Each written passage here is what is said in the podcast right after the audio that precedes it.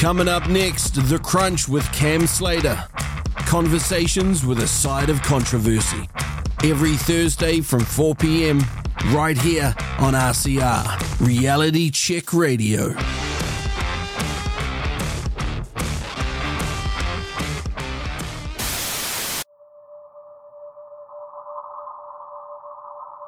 People are struggling to have conversations and connect with others that they don't completely agree with on every topic. And I think that's probably the biggest problem that we need to try and solve is how, after all this division and after all this separation, do we end up bringing people together again? And what does unity really look like? New Zealand faces some pretty big issues.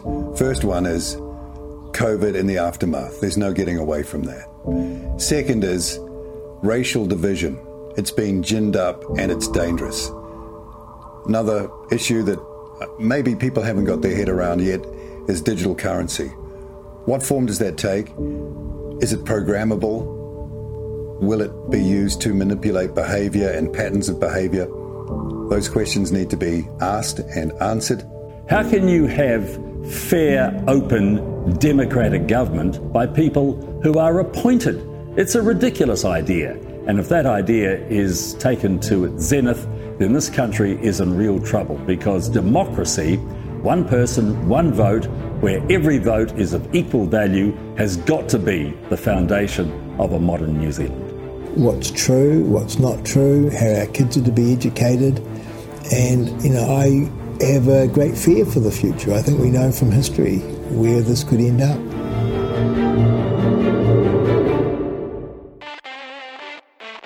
This is The Crunch with Cam Slater. Conversations with a side of controversy, right here on RCR.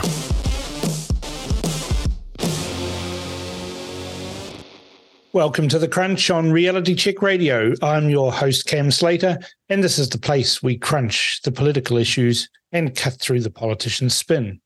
I've got another interesting show ahead for you this week, and my first guest this afternoon will be Liam Hehir, an ardent National Party supporter who seems to think he'll end up disappointed by a national led government. We discuss these feelings and debrief the election from the viewpoint of a National Party supporter. And then I'll be talking with Gary Moller about his thoughts post election, missed opportunities, health, nutrition, and what the new government must do about all that. We'll dip into the mailbag, of course, and then it'll be time for a chat with my buddies to find out what their thoughts are about Auckland Mayor Wayne Brown a year on from his election. Don't forget to send comments to inbox at Reality Check Radio or text to 2057.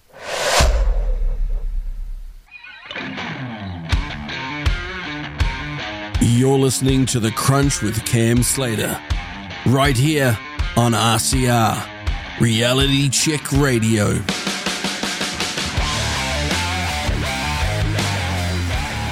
Almost five years ago, on the 28th of October 2018, I awoke at 6 a.m., unable to use my right arm, half of my face slumped, and with a very wonky walk. After an earlier brush with Bell's palsy two years prior, the symptoms are very similar. I knew the tests that you needed to check to see if you'd had a stroke. My heart was racing faster than I'd ever experienced with panic attacks and depression. In short, I felt like I'd been run over. There was no pain. However, I had zero strength. The ambulance seemed to take an age. It was probably only 10 minutes. And they were only in the house for about 20 minutes. And then I was bundled in the back of the ambulance and driven to hospital. I finally got to drive on the Northern Expressway. Sounds silly, but it's something that I always wanted to do. But it was not an ideal situation, and my life had changed and not for the better. Little did I know, but the stroke was the least of my troubles. The first inkling of those troubles was receiving media inquiries within 30 minutes of arriving at the hospital. How did they know? It caused me not inconsiderable stress. And I know who those pricks are, and they will never, ever be getting anything from me ever again. With such a massive privacy breach, I was loath to stay at North Shore Hospital but in any case, it was decided to transfer me to the stroke unit at Auckland Hospital after several tests and scans. I don't know if you know, but when you have a stroke, some things are not obvious, but seriously affect you. One thing that affected me was my hearing had become extremely sensitive. It still is. I can hear people clearly talking across a room, even if they are talking in hushed tones. I can also focus on a conversation across the room, even if there are others around making lots of exceedingly annoying noise. But sounds in general have become annoying, especially whining or squealing children. Another side effect of my stroke, because of where the stroke was located, was my already low tolerance for stupidity, coupled with a propensity to say out loud what others would only think was heightened. In other words, I just blurted things out. I had no control over it. And so you can imagine what people thought when I would just come out and say things out of the blue. The biggest issue I had was my exceedingly high blood pressure. And it hovered around 200 over 120 for a couple of days until through trial and error they stabilized it via medication. One test they performed on the day of my discharge after a week in hospital was to establish clinically if I would ever regain the use of my arm again. It involved placing a figure of eight shaped electrode over the site of the stroke on my head and recording electrical impulses in my arm on electrodes down the arm. The grim faces of the medical guys conducting the test told me everything I needed to know. And when they wanted to do the tests again, then I knew it was bad. They told me I'd never use my right arm again. It was that blunt and they got a senior, respected neurologist to come and explain it to me. And that was a pretty low moment. Thankfully, the neurologist then told me that I'd have to learn to do everything with my left hand. And I asked him, like what? And he said, like writing. Great, I said, pass a pen, no time like the present, and started writing something on a piece of paper. What I wrote was, You clearly haven't read my notes. I'm left handed. And that certainly lightened the mood for a moment. But at that moment, I resolved to prove the experts wrong. Can't isn't a word I recognize and a word I seldom use. Can't is what other people say. I told the specialist they were wrong, and I left hospital determined to prove them wrong. I was sent home then, but the next morning I was pretty crook. My blood pressure went through the roof again, and the doctor called an ambulance. Back to hospital I went and back to my privacy being breached again at North Shore Hospital. Suffice to say, I was back in Auckland Hospital under an assumed name where they found that my potassium levels had dropped to dangerous, life threatening levels. That was five years ago. And as I lay there in the hospital, I took stock of my life. I was profoundly changed by this experience, but it has taken almost five years to get things sorted in my life nearly dying focuses one's mind. And I realized that for 30 years, I had neglected my faith. But first, I had to fix my body and then my mind. And finally, I found the bandwidth to address my faith. I was stubborn and determined to heal. And I'm the type of person that refuses to ever quit. I fixed my body by diving deep into physiotherapy and I've regained almost full use of my arm as a result. I never gave up and never gave in. There were still issues to overcome, though, including a frozen shoulder, which is extremely painful, and reactivating muscles and tendons is rather painful too. But I never gave up and never gave in and went day after day to physio. And by the time the whoopox hit, I was used to being isolated but the worst thing was Ardern's kindness stopped my physio. You cannot fathom how frustrating that had been and how detrimental to my recovery as well. But that's Jacinda Ardern's kindness for you. So here we are, five years later. I'm fit, I'm healthy. I defied all the experts' prognoses. And now my risk of another stroke is dramatically reduced. One thing that I learned from my stroke experience is that if it is to be, it is up to thee. And this means that you must do it yourself and you must not wait.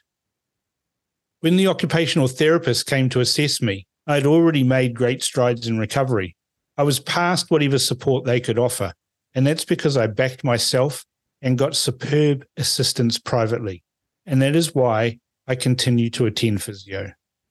I'm still finding improvements as each week goes by. Normally, people find they plateau after six months. I never have. And I put that down to my dogmatic and some would say selfish, single minded mission to recover. When I left the hospital, it was with a prognosis of never being able to use my right arm or hand again. They said that things might improve slightly for the first three months, but by six months, it would stop. I told the doctors they were wrong. And it just goes to show that my pig headed stubbornness and never say die attitude is a help, not a hindrance. But imagine how much better I'd have been if we didn't have the lockdowns, which prevented even more physiotherapy. Stopping critical physiotherapy for stroke victims was hardly kindness. How many stopped altogether rather than keep on trying to recover? It's disappointing, depressing, challenging, and at the same time rewarding, invigorating, and satisfying to see those little improvements happen week after week, month after month, year after year. It has been mentally and physically draining recovering from the stroke. And that's why I took a whole year off from any work right at the start. It's why I still only do one article a day, even now. And just so you know, to do this show each week takes almost an entire day or preparation and planning for just three hours on air. But the thing you find out when you have a life changing medical event like this is just precisely who your friends are, who are there for you and who are not. Those who are not aren't worth the time. I cut them from my life and I don't miss them at all. Those who are there for you are treasures. Those of you who are there for me know who you are. And I thank you most profusely for the support you've given me and those around me. And so now, five long years have elapsed. The struggle continues. I'm still here. I'm still fighting, and I'm not going away. But I'll continue to develop a better life and work balance, and I'm taking up new hobbies and starting some new projects for relaxation. And there are certainly many more challenges ahead, like finding out what continues to deplete my potassium is still a work in progress. But like everything, I'll eventually solve that one too. And contrary to what the doctors predicted, I do have the use of my right arm. Now, I can't yet type with that hand, but it's getting slowly but surely stronger and more dexterous. It won't recover fully, and there will always be an impairment. But even so, I'm a better person both mentally and physically, despite my impairment, and certainly better than most people. And I describe myself as enhanced rather than impaired. At some stage, I might write a book or sit with someone who will write it for me. There is so much to tell about, and not just the past five years, but also the things that I've done in my life that few people know about. I've certainly had plenty of time to think about it, and there is lots to tell. Eventually, the other side of what the media and my opponents have said will need to be told. Then people will see the real me, not the dark, cartoonish persona my opponents attempted to pigeonhole me as. The truth will out, and that time is coming. For now, I'll keep on keeping on. I know that the mere fact that I'm living and breathing gives my political enemies cold comfort. I still live rent free in their tiny, feeble minds. And the funny thing is, even after a serious stroke like I've had, I'm still better at what I do than all of them combined. I'm well on the road to a near full recovery, and I have lots more that I want to achieve. And you will see them happen because I won't be deterred from achieving those goals. Five years is a long time, but is a blink in the eye, really, when you look at your life in total. And I'm so grateful that I've had lots of people around me to support me as I recover. Thank you for taking the time to listen to this. Five years is a big chunk of my life, and I wanted to share that journey with you. Want an easier way to listen to RCR? Well, you can now download the brand new Reality Check Radio app, both on iOS and Android. We've completed our beta testing, and the app is now live. You can visit the app stores direct or find out all you need to know at www.realitycheck.radio forward slash app. That's at realitycheck.radio forward slash app. Our test bunnies have been hard at play to ensure you have access to everything from listening to our live broadcast, downloading some of our incredible interviews, and checking out the latest blogs, all from the very same app. So get listening and download the RCR app now. Liam Hehir is a staunch National Party supporter, but he describes himself as a little squishy these days. He wrote a memo to Christopher Luxon, so we'll discuss that, along with his thoughts about the election campaign, the results, and where to from here. He's on the line now to discuss the results of the election with me. Welcome to the Crunch. Hello. Good to have you here. I've been following your articles, your Substack, and your tweets, and uh, you know I've always had a bit of a, a soft spot for some of the points that you make, even if you are you know a blinkered sycophantic National Party uh, person. that's about the level of beat up you're going to get from me today. that's I think that's completely fair. Um, you know, I think I mean over the years, I, I started out writing about politics in 2013, so 2011 for um, you know um, the Manawatu Standard and stuff and things like that. And at the at the time, I've always been a National Party sort of guy. I'm like you know dairy farmer's son, and that's sort of just you know sort of the tribe that I belong to, I guess. But I certainly was a lot more um, right wing than I than I am now, and uh, I, and and the reason I've sort of become a lot less um, sort of outspoken or a lot less um, sort of radical is simply just I've become really pessimistic over the years. I've become really pessimistic about what can be achieved politically. And um, so my standards are just a lot lower, um, and you know, and it's, it's, a loss of hope, really. like I, I, a, I, did an interview with Damien Grant, and he just said, "You're just supporting the National Party out of, um, you know, uh, sort of not believing that better, better things are possible." And I was like, "Yeah, that, that's basically me right now."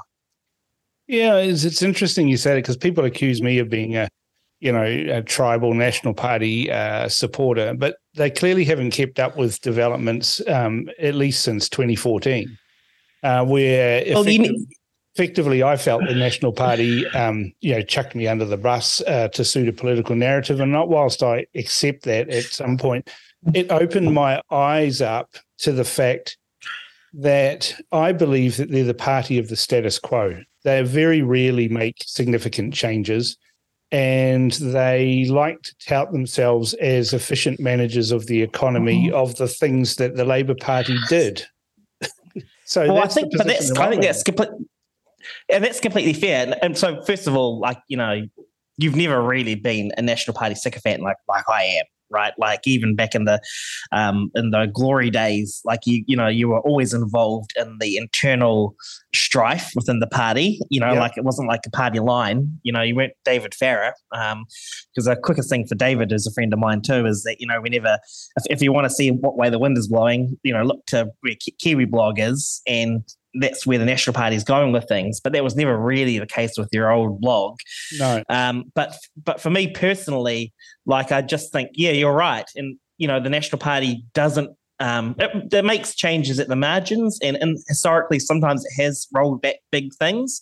Um, but what you're getting out of the National Party is a slower um, a slower acceleration towards the cliff, perhaps, and you know more skillful driving. But it's not going to fundamentally change the politics of this country. But I, have always had the view, um, you know, it's like what that, that guy Andrew Breitbart said that if you have a fundamentally left wing media, you have a left wing um, uh, civil society, all the charities are left wing. Um, you turn on TV, you're getting left wing messages. You, you, can't expect that the elected government is going to be anything other than sort of uh, soft left. And so I, I've always just felt that politics has been about choosing between the least worst alternative, really. And I know it's really like it's not inspiring, right? But it's just it's just where I've got to in life. Yeah, it's it's it's the old saying is that you have to learn to swallow dead rats.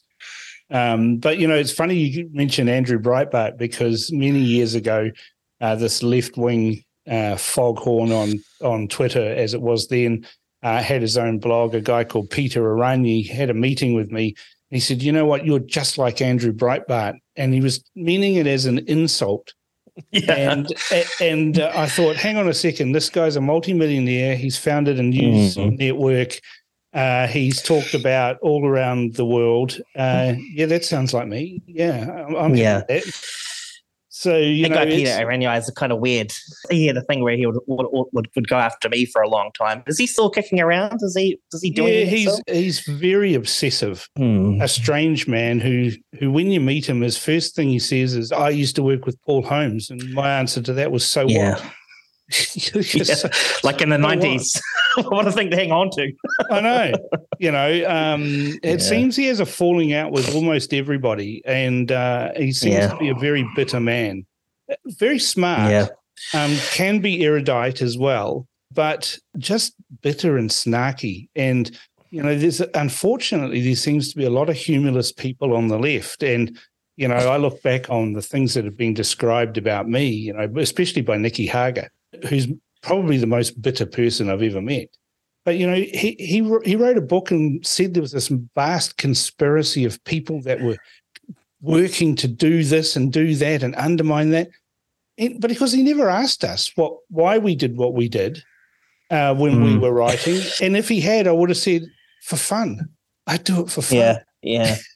I, I, I've I've got to confess, I've never like I personally never had anything that very pleasant interactions with him, um, possibly because I'm trying to make sure he never writes a book about me. Um, but my criticism of of him is that you know if you're doing journalism, you know, like you you need to put the other side. You know, yeah. you need to put it to the other side, right? And so I think there's this fear that you know that um, you know somehow there'd be an injunction taken out prohibiting the publication of the book, which means that you know, rush to press, keep it under wraps, don't tell the other people that the book's being written about them, and don't get their side of it. And it? there were some, there were some. Well, I think you know the the one that I think was quite bad. Uh, well, you know, one that sticks in memory anyway is um, the the Princess Party allegations and dirty politics, where you know there was some party in Palmerston North of all places that Farrar was going, and but without context, it sounded like it was some sort of nefarious, you know, hitting on girls by the drunk thing. But it turned out it was just, you know, it was about the royal wedding. And it's exactly uh, you know, what it was. Those, it was a royal wedding. Yeah. There was about 20 people in a room uh, having a few beers, and it was the most boring party out. In fact, I went elsewhere uh, because it was just so like National Party people are pretty boring, really. Yeah. And, uh, mm-hmm. you know, um, that was just nothing and it was blown out of context you're right it was blown out of context it was pathetic. Yeah. Um and the national party been, people are very boring. Oh yeah. You're, you're, right about that. Like you know people think that the average national party person is like some you know um uh, plutocrat in a shark skin suit but it's actually normally some old man in a woolly jumper um you know with um, old man breath or a young net nerd. You know, like it's it's uh, you know people have these ideas about the National Party. You can tell that they've never ever been to a single National Party conference. Uh, yeah, and I've done plenty of those, you know, and um, but I, you know, I'm no longer a member of the National Party, so maybe I should hand in my sealskin hubcaps. are you a member of any party, or you? No, I'm not a never going to go any... down that path again. No, I'm never going to go down that path again. I've thrown partisan politics aside. I'm actually enjoying what we're doing here at Reality Check Radio. And yes, yep. I, I, have my opinions, I have my views, I have my own personal biases, but it's not um, attributable to any one party or any. And you know, I've been accused of being mm. a Winston Peters sycophant, but if yeah. only they could, um, if only they could make a GoPro that would last nine hours and we'd just set it up and watch um, Winston and I over a, a couple of uh, whiskies and some cigars, just absolutely going hammer and tongs at each other, disagreeing with each other. Mm-hmm. You know, and that's the yeah. thing that I think is missing from New Zealand politics these days is the ability to discuss things with people that you might be implacably opposed to, but you can have a civil discussion about it. Yeah, I do agree with that, and uh, it's uh, one one thing that's really interesting though is you know, I do, every now and then I'll do a bit of TV work and I'll do Q and A or or the Nation or whatever. And in the green room, you, will sometimes meet people that you've have heard go at you on social media, and and the the most the, the biggest pussies And Yeah. you know, like you know, like when it comes to fronting up in Yep. person, Yep. they're, they're nice as anything. You know, it's only the, the cowardice of social media that makes them horrible. And uh, you know, I think that's part of why it, why it's so toxic, right? Like you know, people, most people, most like my wife's a you know uh, like a Green Labour Party sort of voter.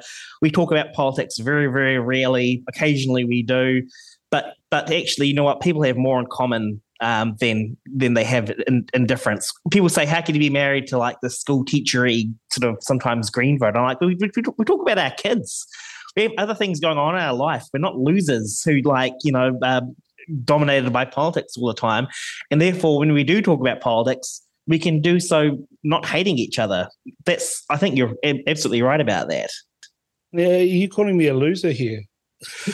Um, i'm saying i'm saying we're all losers if we weren't losers we would be interested in things that were more fulfilling instead of things that were just frustrating Oh, you know we're all right. all Yeah, I mean- we're all losers I mean, I love, I love. I'm the, I'm the number one loser No, I, I wouldn't say that. You've got a successful law practice, so you can't be that much of a loser. Mind you, then again, so's Greg Presland. Yeah, that's right. yeah, I- I hope to be as much of a winner one day as Greg. Oh dear. Um, yeah, it's it's funny you talk about the green room because I've always uh, viewed the green rooms in media, and it's it's a number of years since I've done that. In fact, it'd be more than you know, basically since 2014. So what's that? Seven years? Uh, no more, eight years. Yeah. So um, whenever I was in the green room, I used it as an opportunity to sledge very hard and very robustly those people so that they got wound up like a clock, clock spring. And then when you go on with them, uh, they're still wound up. And then I adopt Yeah. a patient and calm demeanor. They they look uh, uh, completely manic. And if you want to have a look at, at the results of something like that, go and have a look at uh, at a na- uh, it was on the Nation. It was in 2012, and I was on with Brian Edwards and Bill Ralston. Now you go and have a look at that video, and uh, and you'll see my calm demeanor, and you'll see Brian Edwards losing Mhm. it, and it's because I Yeah. wound him up in the green room. There's a very good old book about that. It's called Gamesmanship, and it was uh, this guy who wrote it. It was it's like you know it's hard to read. 'cause It's all old timey language. You know, uh, you know it's, it's it's not well written by today's standards, but it's all about the art of of winning by not cheating but doing the next thing next to cheating. And you know in terms of how you, how you, it's how you, how you get one over people psychologically. Um and you know it's things like you know if you're playing tennis with them and you know they, they call the ball out you know how to react in a way that will you know just ruffle their feathers and you know, make them feel like you know they're being accused of cheating or being unfair but without actually saying it and how you just really put people off their game it's called yeah it's called gamesmanship. It's a it's a great little book. And maybe i should use that more often. Maybe i'd come across better on tv if i uh if i was willing to play the game a, a bit more. Unfortunately i'm a complete pussy too so you know there we go. I'm one of the people who's completely nice to people on uh in the green room because uh i i, I just can't stand the uh, awkwardness of of argument face to face. I've always been a writer rather than a talker It's just coming from a lawyer, you know, whose entire uh, life really revolves around arguments. Well, I'm, I'm a commercial, you know, I'm I'm a commercial lawyer, right? It's like I I'm always about trying to get the deal done, right? And the way you get the, get the deal done isn't by putting getting people's backs up, and it's about actually it's about being constructive. It's about guarding your uh, client's interests, and but you know your client wouldn't come to you if they didn't want a deal to be done one way or the other. I always kind of think of the law I do as this as the sort of solution oriented stuff, and you know if it gets to the arguments floor if we, if we need arguments, then we, we give it to a barrister at that point. Mm. But you know, like it's I've never I've, have you ever convinced anyone of a political point by getting their backs up and and and arguing with them and putting them in a position where they can't concede? I, I, I, I never have. I've always thought it's better to try and let them talk themselves into it by asking questions. Uh, and that's the approach that I prefer now with politics. You know, I've interviewed all sorts of people that I just do not agree with them in any way, shape, or form, but just let them talk. And then we can, you mm. know, like Chris Trotter and I have very good discussions, even though we're pretty much implacably opposed to to the solutions or the, the mm. differing solutions that we have. But but the guy, but Chris and you know even Matt McCarten, they're they're good people at heart, and they want yeah. the same results for New Zealand. They just have a different way of wanting to achieve yeah. those results. Hmm. And you know, you'd know in business uh, as much as in politics, there's no right way to do anything. There, there's a way. Oh, you're right. There's a way yeah. to do something, right? Let's let's find some common ground. On, and, and this is the thing that I find fr- so frustrating. We've nearly had 30 years of MMP, but we've still got this adversarial, you know, we're right, you're wrong, or we won, you lost, eat that type mentality in politics. When everybody who voted for MMP had this motherhood and apple mm-hmm. pie that they'll all work together now and be nice. It's an interesting point that you raise about that because I've often thought about it, which is, uh, you know, MMP was supposed to herald in, as you say, the sort of era of consensus-based politics, you know, mm. and it would be um, you'd have more working across the aisle because you'd have a multiplicity of parties represented in Parliament. But while we got the electoral system, but we kept the FPP mentality. You know, we we we had we had hundred plus years of FPP in our political culture, and you can't just graft, you know, a new electoral system onto it when the culture is still the same. And so something that was really interesting to me, and I just I can't wonder if the dam can't help one of the dams broken on it a little bit this election, is how you know we still had this long term trend where we had all these little parties sort of in that sort of in the mid nineties, mm. and they would all die out as the you know um, you know Peter Dunne's career died out and all that sort of stuff, and there was this trend towards sort of back to a two party system, and then this election it's kind of exploded all that right. You've got um, you've got these minor parties winning electorate seats, and mm. I just wonder if you know we're finally starting to we may be doing MMP as it was actually intended to be done, you know, which is I think is bad because I'm against MMP, but we might finally be, you know, getting getting there as it was intended to be. Yeah, I'm I'm against MMP too, but we've had two referendums on this. Yeah, it isn't going to change, right? So anytime you put put in a, a comment on a site or something about the electoral system, you'll always get somebody who says, "Oh, but we, we'd be better with STV." It's look, it's pointless even talking about it. We're not having it. Yeah.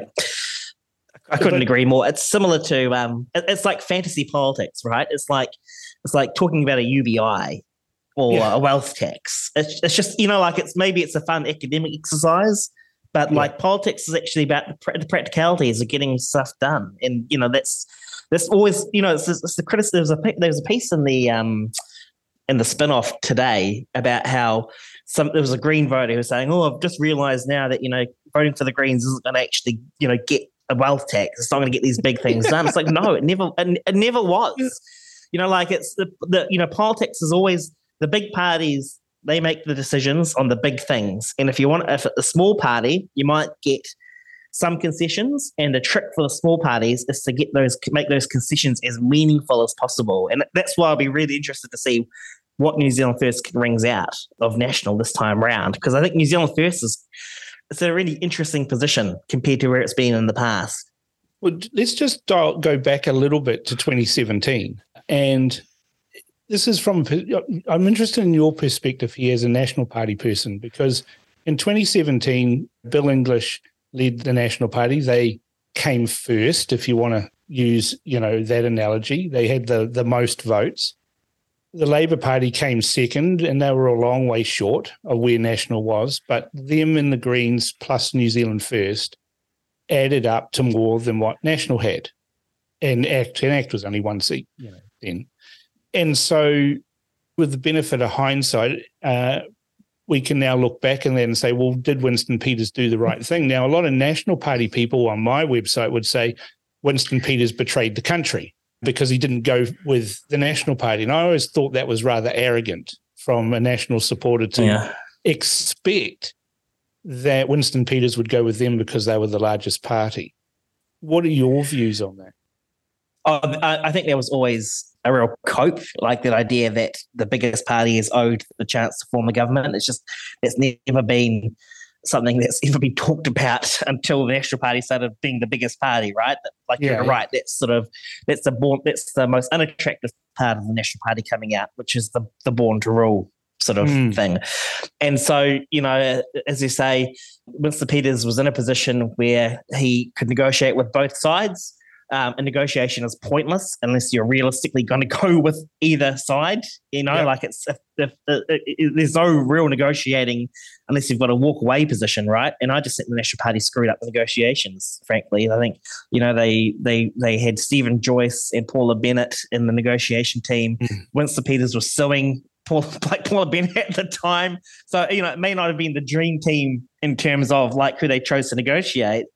And then from my understanding, and I don't know if this is true or not, it's just an understanding I have, is that they basically insulted the guy by offering him, you know, all the baubles, thinking that's what he was all about. And that's such a such a fundamental misunderstanding of Winston Peters to think that he's he's just about that because he is about that. You know, the the baubles are are important, but like he he believes in stuff, right? Like he, he's not a complete grifter. Like he's got mm. beliefs. He, yeah. he, he wouldn't have had the political career he has had if he didn't fundamentally believe in stuff. I just think the National Party just read it wrong and they just insulted him. And I think, you know, if there's any truth to the idea that they suggested he be the speaker this time around, you know, same mistakes again. You know, there just is, that inability that is, to. That is exactly what they were doing. And, you know, yeah. and again, they're repeating the same mistakes. I mean, they were putting it about. I mean, it was hilarious. Uh, where I live, um, you know, a couple of floors above is a mate. He's a true blue nat. And uh, just before the election, like the Thursday before the election, he was saying, "Oh, you know, it's terrible. We need to be voting for national because we need to have a government straight away because we need to get into it. We can't waste any time." And then over the weekend, uh, or this was the week before, then over the weekend we had Chris Bishop come out and say pretty much exactly that. And then I knew that this was a talking point that had been pushed out into the electorates to the supporters that we need to have an emphatic result so that we can get on with make you know governing because we we can't waste any time. And I, I said to my mate, mate, you're not aware of the statutory requirements. We've got to wait 20 days for the for the special yeah. You know, that's so anti-democratic what you're saying you're asking a government to be formed. I mean, unless it was so totally emphatic, like Labor was at the mm-hmm. end of you know in 2020. Yeah. The reality is, though, we've got this fractured electorate where Labor was really in it until the last six weeks, and then it just collapsed. But you yeah. know, you had the arrogance of National thinking that they were going to get a two-party solution when we haven't had a two-party solution in like forever. Yeah. Apart from that time we had a one party solution. you're right. I mean, and, and how did that all Every other election's been hung. Yeah. I mean, you're right. Every, every single, if you take the definition of a hung parliament is a parliament in which no one party or pre agreed coalition party yep. uh, sort of wins on election night. So we've had every single election part, bar the, the previous one, has been a hung parliament. So you're, you're, you're right there. In terms of that strategy, you know, in terms of saying vote vote blue or you know get chaos or whatever. Uh, what I do know is I know I do know that was a deliberate strategy.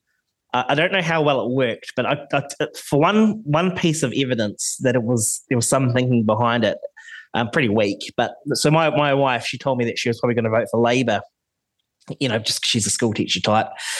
But she's one of those people who has sort of strong feelings about Winston and sort mm. of is, she's quite anti. Um, and, you know, people have very polarized opinions about Winston. She's one of them. So she came to me, she said, uh, honey, do you think? I, I, I said, look, I, I'm, I'm thinking maybe I need to vote national, which would be the first time ever in her life, to make sure that it's not a um, Winston Peters hung parliament, you know, blah, blah, blah. And I said, of course, I said to her, of course, honey, you must vote. Yes, that's right. You should vote for National. Um, that's the exact, right thing to do. Um, so I, she, she, I, I went away, um, came back the day after election, um, after being in Auckland for election day. And I said, "How did you vote, honey?" She said, "I didn't vote in the end. I didn't, didn't, you know, I just, I just couldn't bring myself to do it. I had other things to do, and I didn't, you know, I was, I was that sort of depressed about it, and you know, I wasn't thinking, feeling great about it, so I just mm. didn't vote. So I just wonder, you know, whether or not, you know, like how if that message was targeted at that sort of type of voter. I mean, it didn't work because we didn't get her to the polls to vote for blue, but it might have kept her from voting red. I don't mm. know. We'll have to see how all that played out. I mean, there'll be a New Zealand election study that comes out, and it's going to be really interesting to see. But you're right. I think you know it's always going to be the case this election that there was going to be. I mean, it's been obvious for about a year, right? There was going to have to be mm. national act in New Zealand first. It's what I've been saying for a year, and all these national enact people were going, no, no, no, it's going to be just national enact. And, you know, at the end of twenty, you know, about October twenty twenty two, Um, ACT was sitting at 15, 16, even up to 18% in some polls. Yeah. Um, you, you have to say uh, that David Seymour had an appalling campaign, really. Thank you. Thank you for saying that because everyone keeps talking about ACT as if they had this great campaign on the basis that they won Tamaki. They, they added one extra MP. you know, it was they, they went from being the most disciplined overperformers of the parliament to completely dropping the ball in the campaign. Completely. Yeah, they well, lost. They lost so many votes. discuss that a little bit. I mean, let's just look at that because you're absolutely right. They were overperforming. They were the opposition. National was playing. Uh, we're just like Labor, but less crap. Right. That was that was their game. That's the game that worked in Yeah. 2008 for John Key. They were John Key was advising Luxon right through this election campaign. They were making themselves a very very small target. Um, they were the pitch to the electorate was we're like Labor but less crap. And Mhm. they they actually forgot the next part of that is that they're actually asking people to vote for crap, Yeah. right? But Yeah. but ACT was the the party that was performing. They had uh, got the uh, shooting community on board. Uh, they'd had a couple of MPs off the basis of that in the in the 2020 election, uh, and they were polling in you know October, September, Yeah. October 2022 at very high rates, and and people were actually talking about them catching up to national, and then So they, you're right, and um, they they made huge inroads into the uh, rural farming sector. You know, out where I live, I mean, I went to so many visit with clients and, out on the farm, and so often, you know, say, "Well, actually, you know what? I think we're going to vote for ACT this time around." You know, it was like a real thing that as a National Party stalwart was sort of like worrying to me. I was like, you know, is the farm vote being sort of shaken loose in the National Party because of the strong political performance of David Seymour?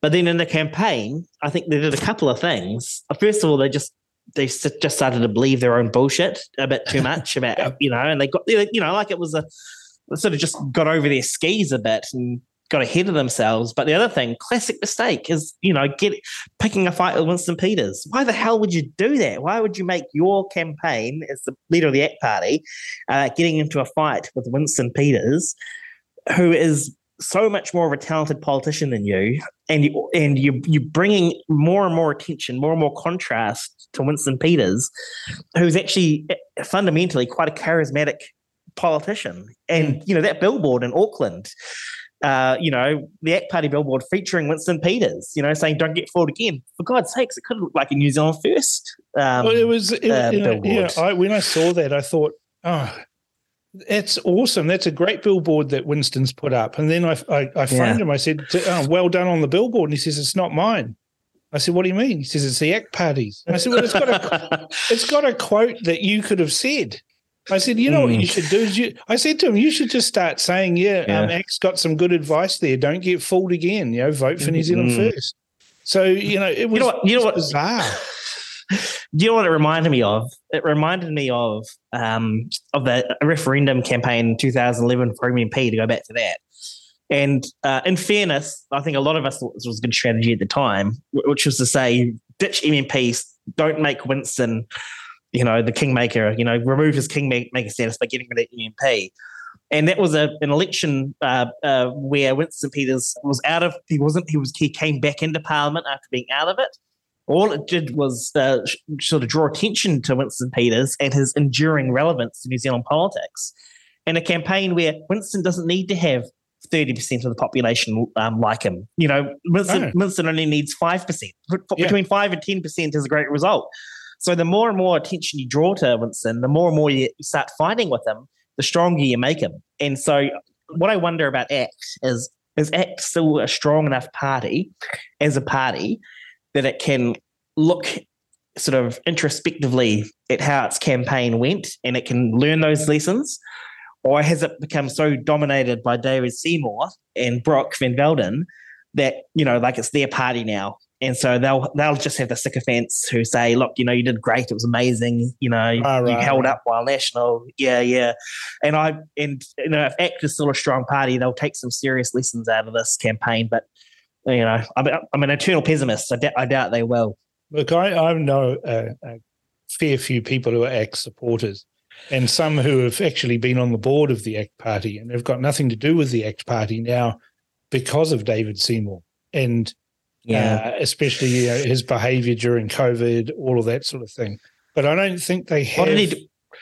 What did he do? Well, he was suggesting that Yeah. there were vaccination buses that would go door to door and drag people out of their homes and vaccinate them. You know, Okay. uh, his doctrinaire and arrogant uh, behaviour uh, towards the Wellington protests, um, you Yeah. know, all of that sort of stuff. And and the and, and ACT people, uh, in my experience, are generally uh, very libertarian, very free Yes. thinkers. And- Funnily enough. you know, and that's the thing. In 2022, David Seymour was running around the country holding free speech meetings. That's how they got the, the percentage up there.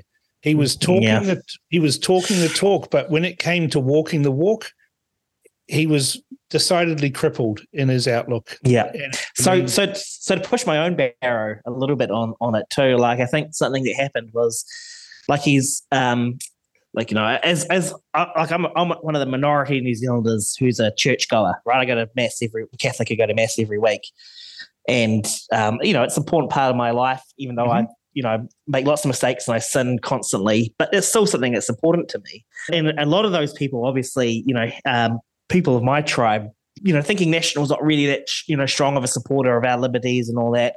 Yep. And I think there was a lot of people who vote, you know, who, who sort of in that way inclined who supported ACT, but Seymour was so arrogant about Christians and uh, antagonistic towards them.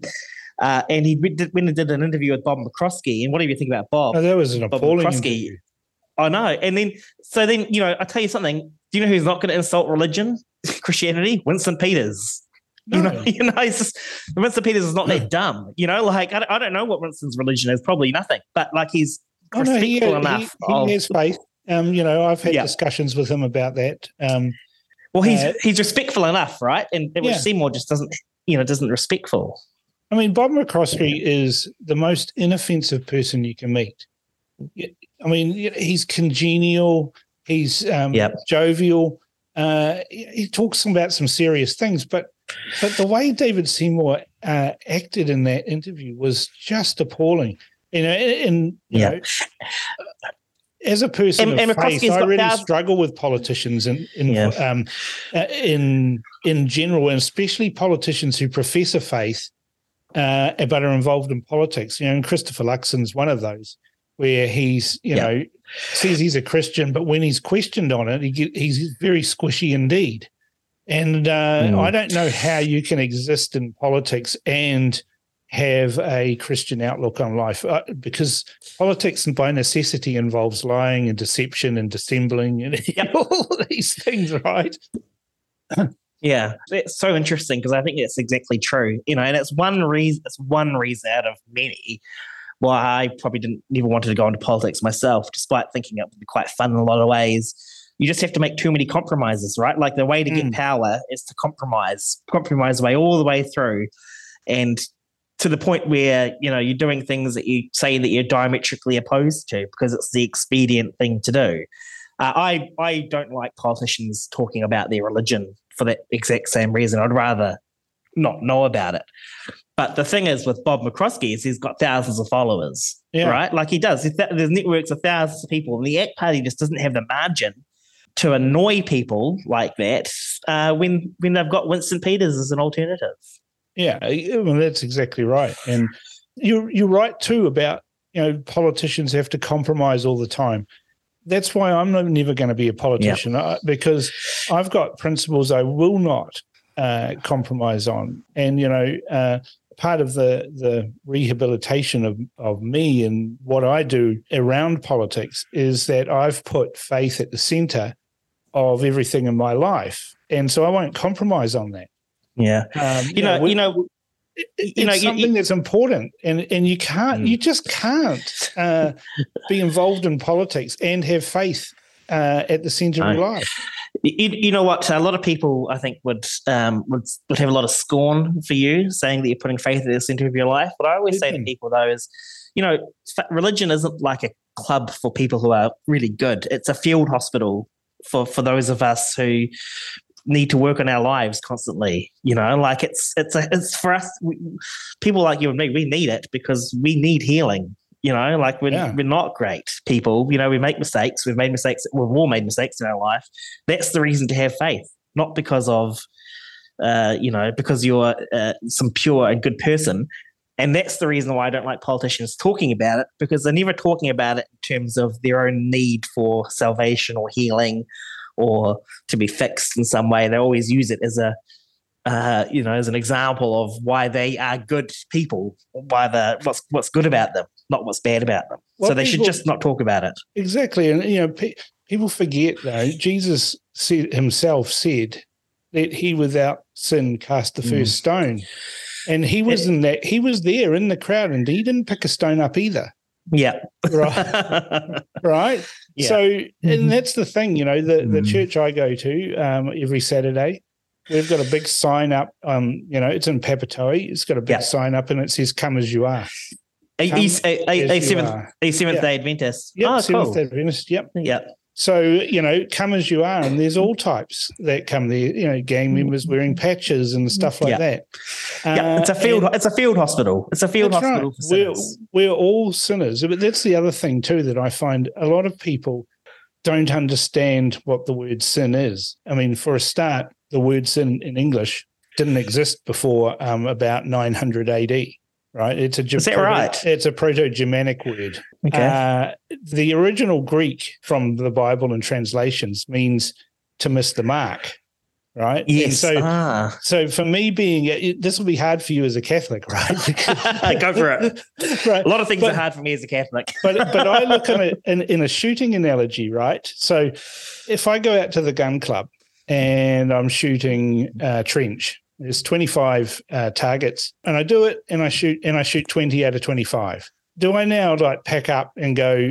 I'm, not very good at this. Um, I'll quit now. Hmm. Uh, I missed the mark on on four, on five of those targets. Or it'll if you're shooting, you know, at a target down range somewhere, and you get, you know, out of hundred, you might get 95. Do you now pack up your rifle and go, I'm not Yeah. going to do any more of that, or do you keep practicing and try and hit the mark more? Yeah, Oh, that's a ter- right. that's a terrific analogy. Yeah, I might just steal that one at some point. yeah. So I mean, that's what I do. I have these Mm. discussions all the time with friends and people, and they're going, "Oh, you know, but yeah, you say you're a Christian, but you do this and you do that." And I said, "Yeah, yeah, I missed the mark, but Yeah. you know, I'm trying to minimize that." Imagine how bad I would be if I wasn't a Christian. That's what I say to people. can really see some bad stuff then. and, and for years, you know, I was a token Christian. I'd say I was a Christian. Mm. Uh, I changed all of that in the last couple of years. And Good for you, you- mate. I tell you what focuses your mind: nearly dying. Yeah. Well, I came within a gnat's whisker uh, Mm. of dying, and uh, you sit there and take stock. And uh, I decided to make some changes. It took me five years to make those changes, Yep. but you know, I think I'm in a better place now because of that.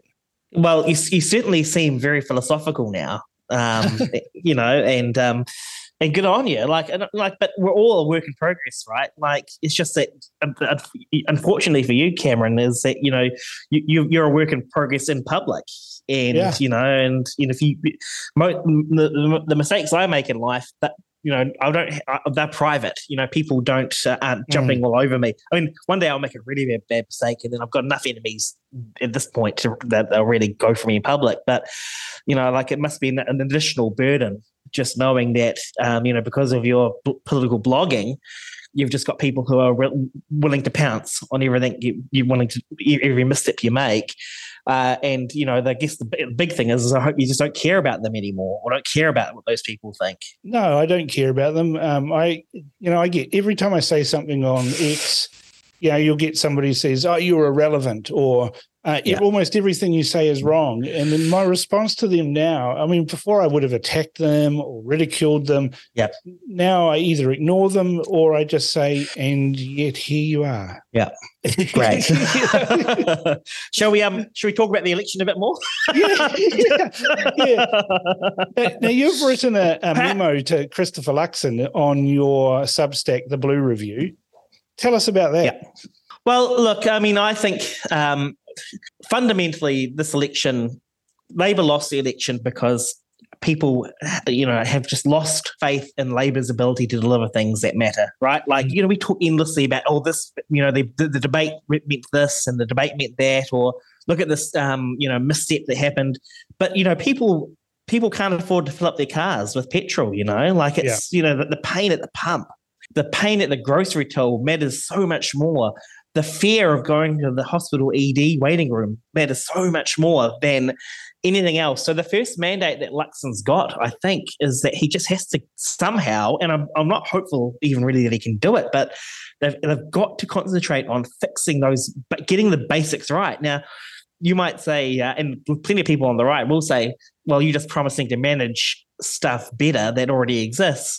And it's like, yeah, actually, that's the first thing, right? Mm. Like, you know, mm. first first prove that you can be competent, and then people might trust you to implement you know more changes but you've got to if, if national can't get on top of the cost of the living crisis and broken public services they're, they're going they're to look like a one-term government very very fast um, there'll be lots of people who are going to be you know you know you know how it is you know mm. new government coming into place there are jobs up for grabs for people on the right.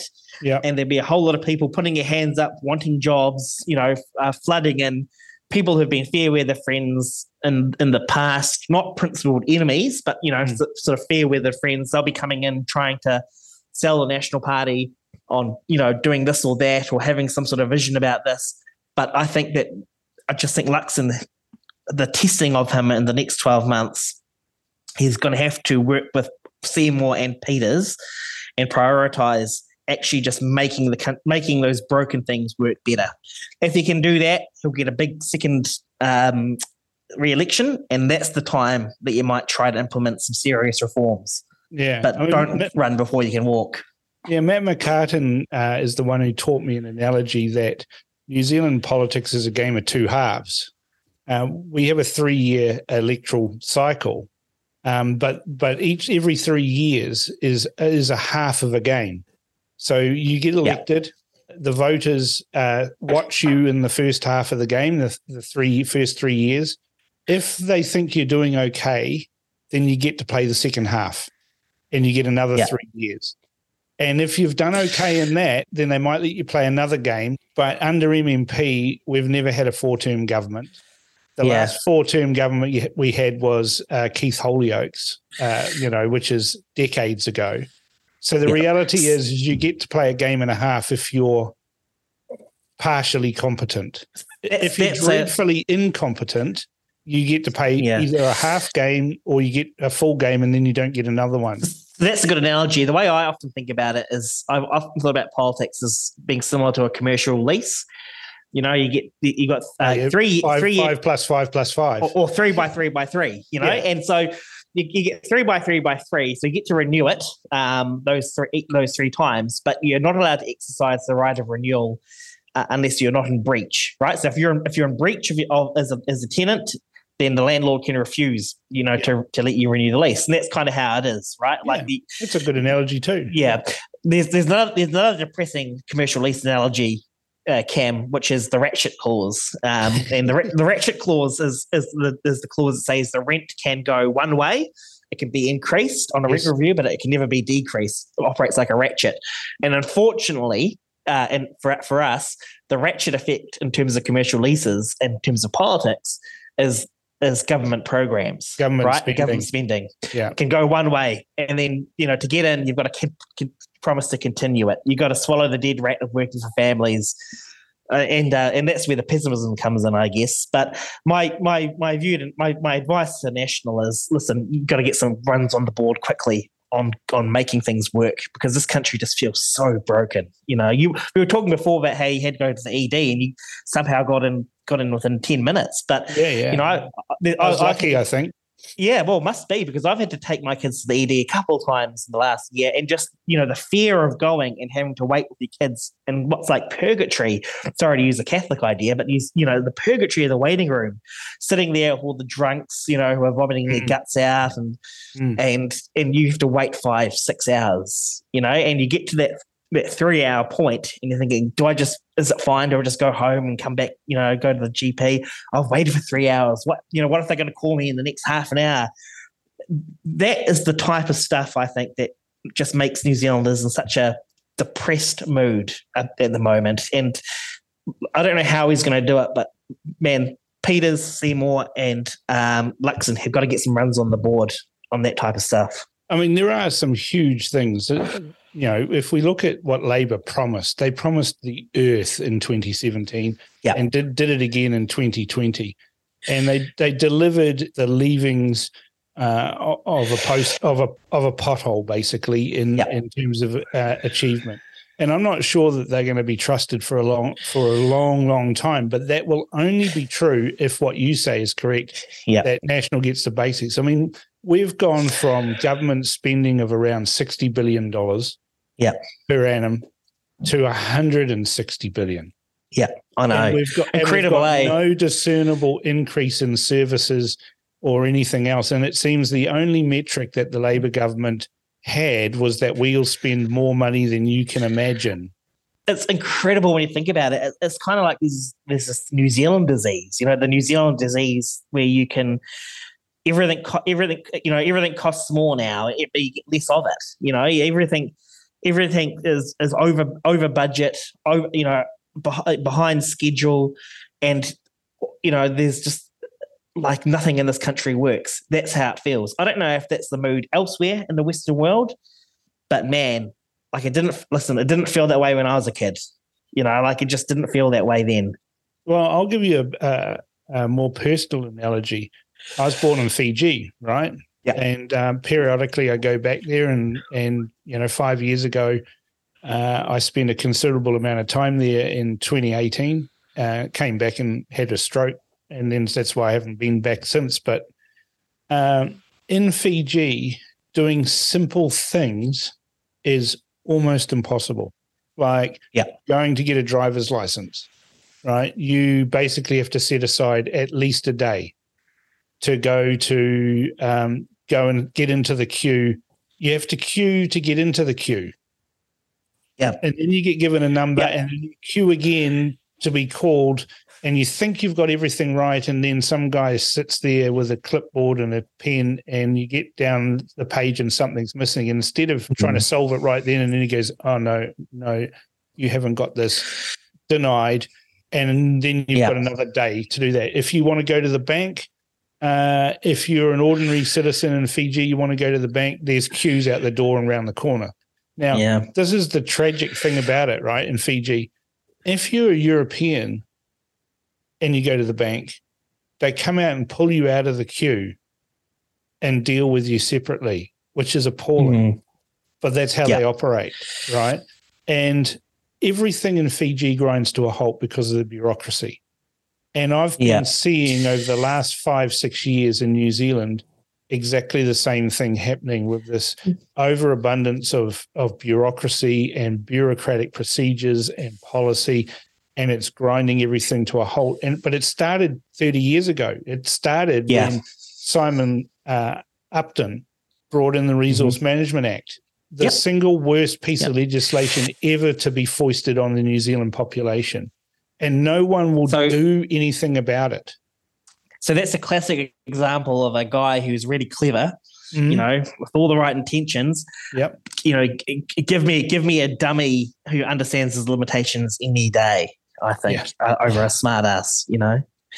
There's a, the Fiji thing you see this really interesting for, for two reasons. One, one quite personal. Um, sheds a bit of light on something personal for me. I took my kids on a like a cheap Fiji holiday when they had um, th- three kids, and um, like it was a quite a like I don't mind telling you this. It was a time in my life, and I was under a lot of a lot of stress, and I've sort of had a very bad anxiety disorder, which I had refused to do anything about to get it diagnosed. Typical Kiwi bloke. And I had Yep, yep. You know, I, well, you know, just you know, I just thought, you know, I just have to get through one more day, one more day, it'll be fine. And I had this horrible panic attack, you know, when I got to Fiji in the, at the resort, and the and I was convinced I was having a heart attack, which I just right. you know, it's awful. I know what you mean. Yeah, it was like this most excruciating pain. But anyway, the uh, the doctor in Fiji, he was really the, in the um in the resort. He was really nice. He he said, "Oh yes, I've been to Palmerston North. That's a nice, quaint little place." I was like, "Well, okay." but he said, "Listen, you have you have to go to the um to, to a medical center because nothing I'm going to tell you is going to convince you that you're not having a heart attack. You have to have an ECG.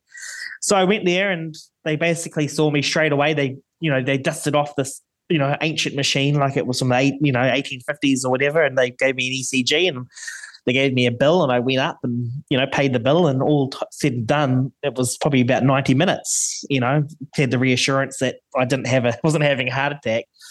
And it hadn't occurred to me till now, you know, that uh, for whatever reason, you know, like it would probably take, you know, I probably got the the the first class service there, right? Like that mm. was if I was a Fijian, they would have told me to go home, right? Is yeah, that it probably how it would have been? It breaks my heart every time I go back to Fiji. Uh, you know, and I I don't usually go to the resorts, right? I, I was born in Suva. Yeah. It feels like home when I get off the plane at the airport. You know, I get in the cab to take me to the hotel, and the guy says, "Oh, where are you from?" They always ask, want to know where you're from, and I always yeah. say, "Right here." Oh, yeah. You're you're a Kaiviti, yes. And then then they know to take me directly to where I'm going because they know where I'm going. I know where I'm going. Yeah. But it breaks my heart when you see like I, I mean the house that we lived in was in Suva Point. It's some of the most expensive real estate in Suva. Uh, you know, houses there are over a million dollars uh, Fijian. Yep. Uh, and yet 200 meters from there is the largest squatter settlement in Suva. Yeah. You know, and there are people living cheek by jowl, literally in, in ramshackle huts. But you so, also look at that and you see these kids coming out of there, yeah. going to school and their shirts are immaculate and white, and yeah. they've got this beaming smile and this pride of going to school. And I sit there and I think, you know, Kiwis don't realize how well off we actually are. Yeah, I know. I couldn't agree more. And and I had I had conflicted feelings about the whole thing because you know I'm a bit of a cheapskate, and so you know it was something I promised the family we'd do, but I got the cheapest possible resort, right? So we we got we got to the uh, Nadi airport, we got into the uh, exchange, and uh, uh the, the, the, the, sorry the um the transfer, and you know like a whole lot of families and the resorts were nicer. Uh, uh, it was not nice to begin with, and they got more and more dilapidated as we yeah. got on. And the kids were like, "Is this one ours?" I was like, "No, way too nice. Just wait." So we got it was it was fine. You know, it was a sort of it was a comfortable sort of seventies era, quite family friendly one. But it was the first time I'd been overseas in a long time. First time I'd been to Fiji, and the people were just so lovely and polite and and and it was a the, the place was full of Australians, you know, like you know, loud, obnoxious Australians. But we went for a walk along the um, along the coastline, the beach, and right right next to the resort, right next to it was where the you know like I guess the village where the all the yeah. people who worked there lived, and it was like from one thing to the next, you know, it was like comfortable, you know, um, you know, not luxury because it was a, you know, it was an older resort, but you know, Western comfort right next to this grinding poverty, mm. uh, and yet the people who uh, you know, came who worked in the in the resort, you know, had no. They were lovely to our kids. They were lovely to us. They were lovely to the boorish, um, rude Australians who would just, you know, you know, beckon to them and, and things like that. And it was it was it really jarred with me as a Kiwi because of course I guess as New Zealanders we pride ourselves on sort of not having that sort of class awareness. Um, but and but at the same time, like presumably they were quite good jobs that you know people wanted and they wouldn't yeah. have otherwise. So I just felt conflicted about the about the whole thing.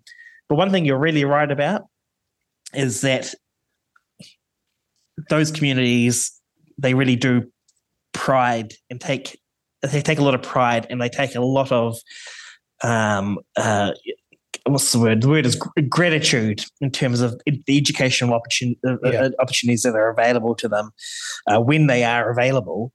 And we just take this for granted here. You know, we we are we are living off the capital of well, we've, we've the hard work of yeah. previous generations. Well, we've got a situation where more kids are not attending school than are attending school in some areas. Yeah.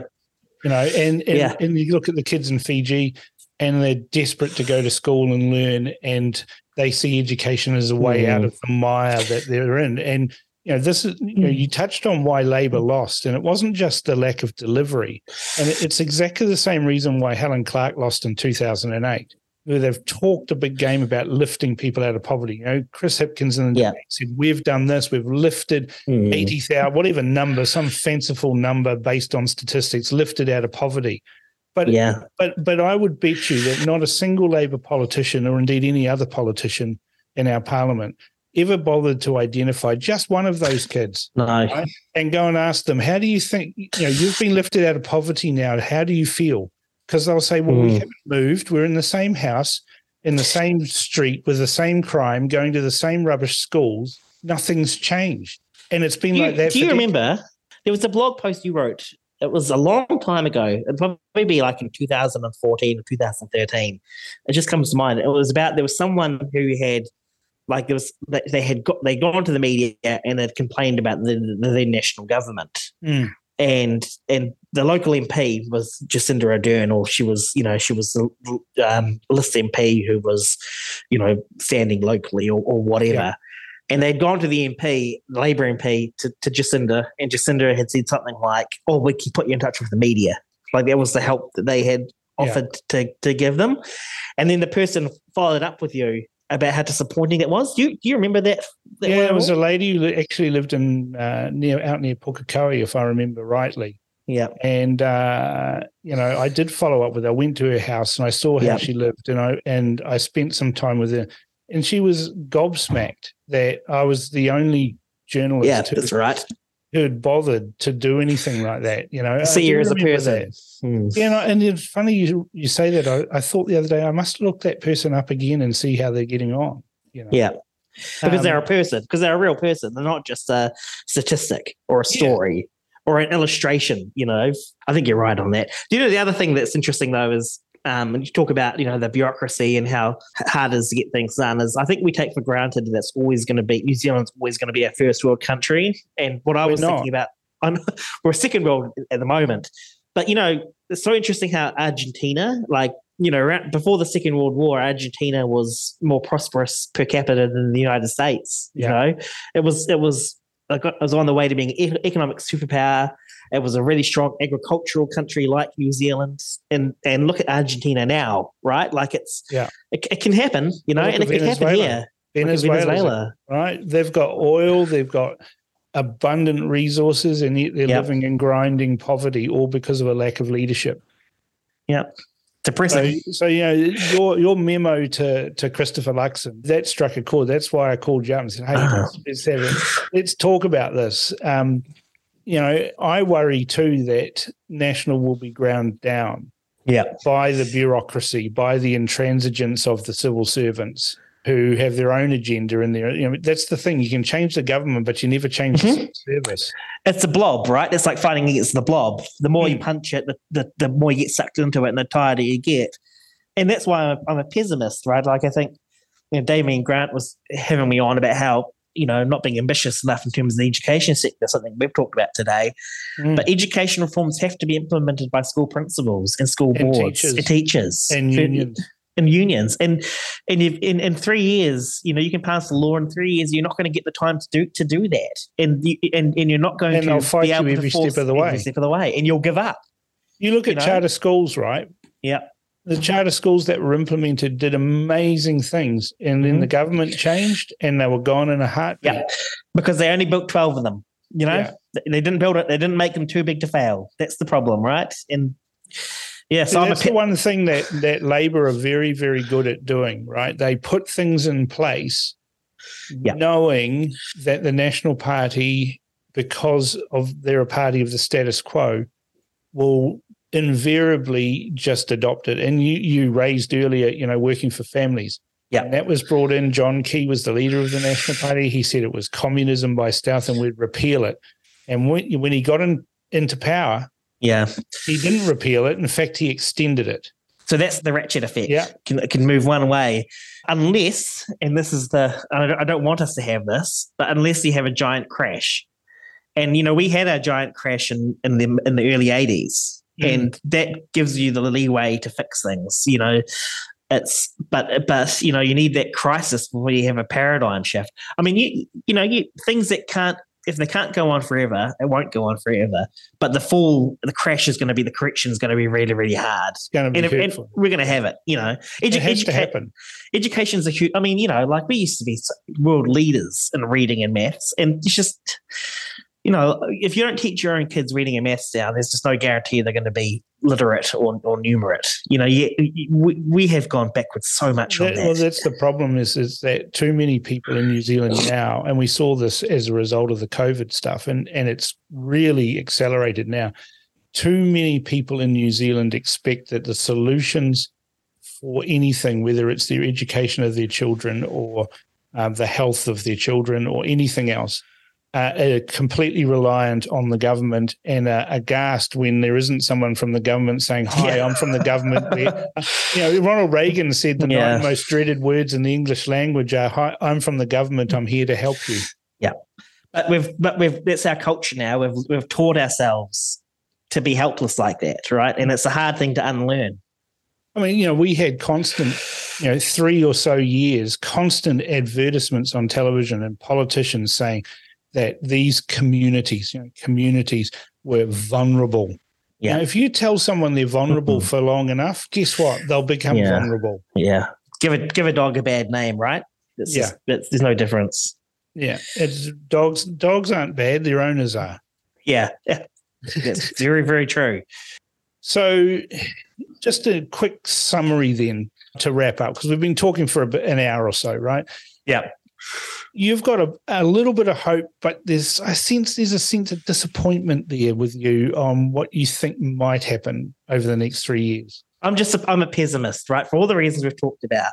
I, I've, I've sort of been taking the view for a while now that forces and trends matter more than individual politicians. You need Yeah. to have the right politician in place, but you know it's it's the, the broader economic and social trends are going to lead to a certain place, and and when we get to the point that, that that's no longer sustainable, then we'll see the change. And if I'm being honest with you, I think that the best can that can be hoped for for the short term is not to make things worse, right? For a national party that will run things properly, that won't go out of its way to bring in new um, big spending programs or new social interventions, and you know, you're just going to leave the rest up to you know up to the media, to the culture, to the com- communities to create the demand for the actual change.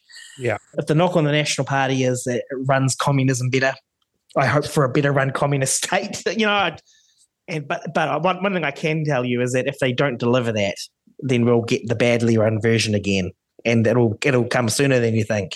And then the minor parties will grow even more powerful. They will, they will, and you know maybe that's not the worst thing in the world, but I'm still enough of a true blue dairy farmer's son that you know I have hope for the National Party, but I don't expect much. Well, on that note, uh, Liam Hehir, uh, thank you for coming on the crunch and sharing your thoughts from a National Party perspective. My absolute pleasure, and I'm sorry it was so rambling, but uh, feel free to call me back anytime you want. No problems. Thanks a lot. Well, who knew a discussion about politics would get a little sidetracked with a discussion about faith and the journey we end up on as we discover our faith? But there you go. Faith can and does drive some of us to try and be better humans, even in politics. Tell me your thoughts on what Liam had to say by emailing inbox at realitycheck.radio or text to 2057. Our text machine is now live. Send us your thoughts by texting your message to 2057. That's 2057. So get in touch with us now.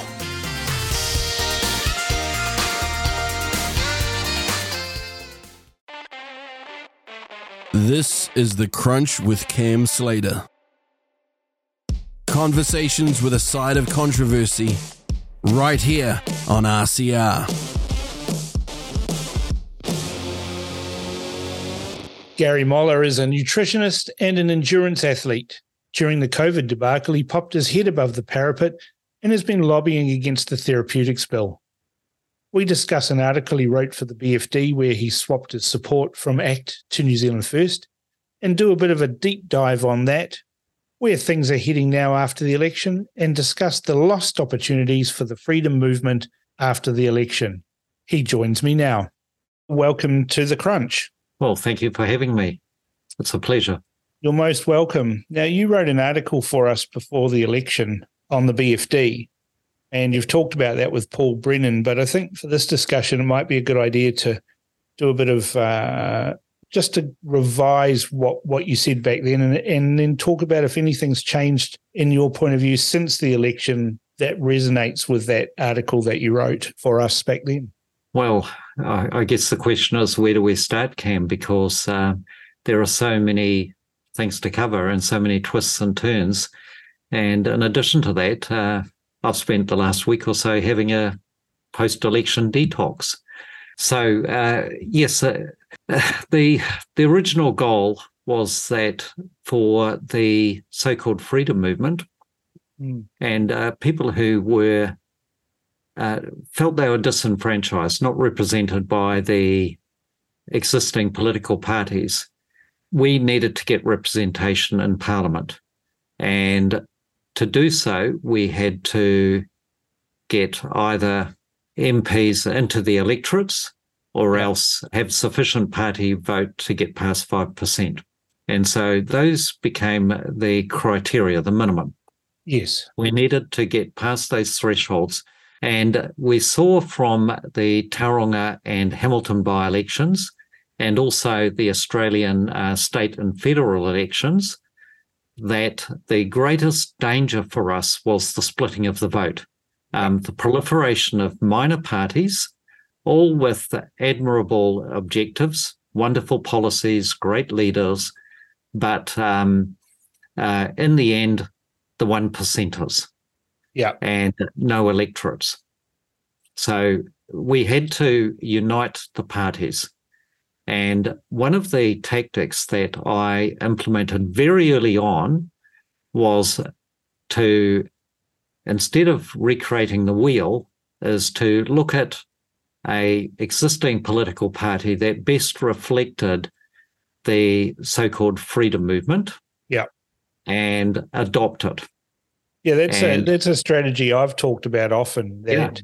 people who are invested in a particular outcome and are very passionate about that. And, and a, a, case in point is the Libertarian Party. If you remember back in the back in the day, sure. you know, Lindsay Perigo um, was involved with that. A number of other people that I respect have been been involved in that. But ultimately, they were a bunch of very uh, energetic, politically aware people, enthusiastic, but were largely on the outside of the tent shouting to be let in and were never let in. And I had suggested to them back in the day that they should take their enthusiasm and infect other parties with that enthusiasm.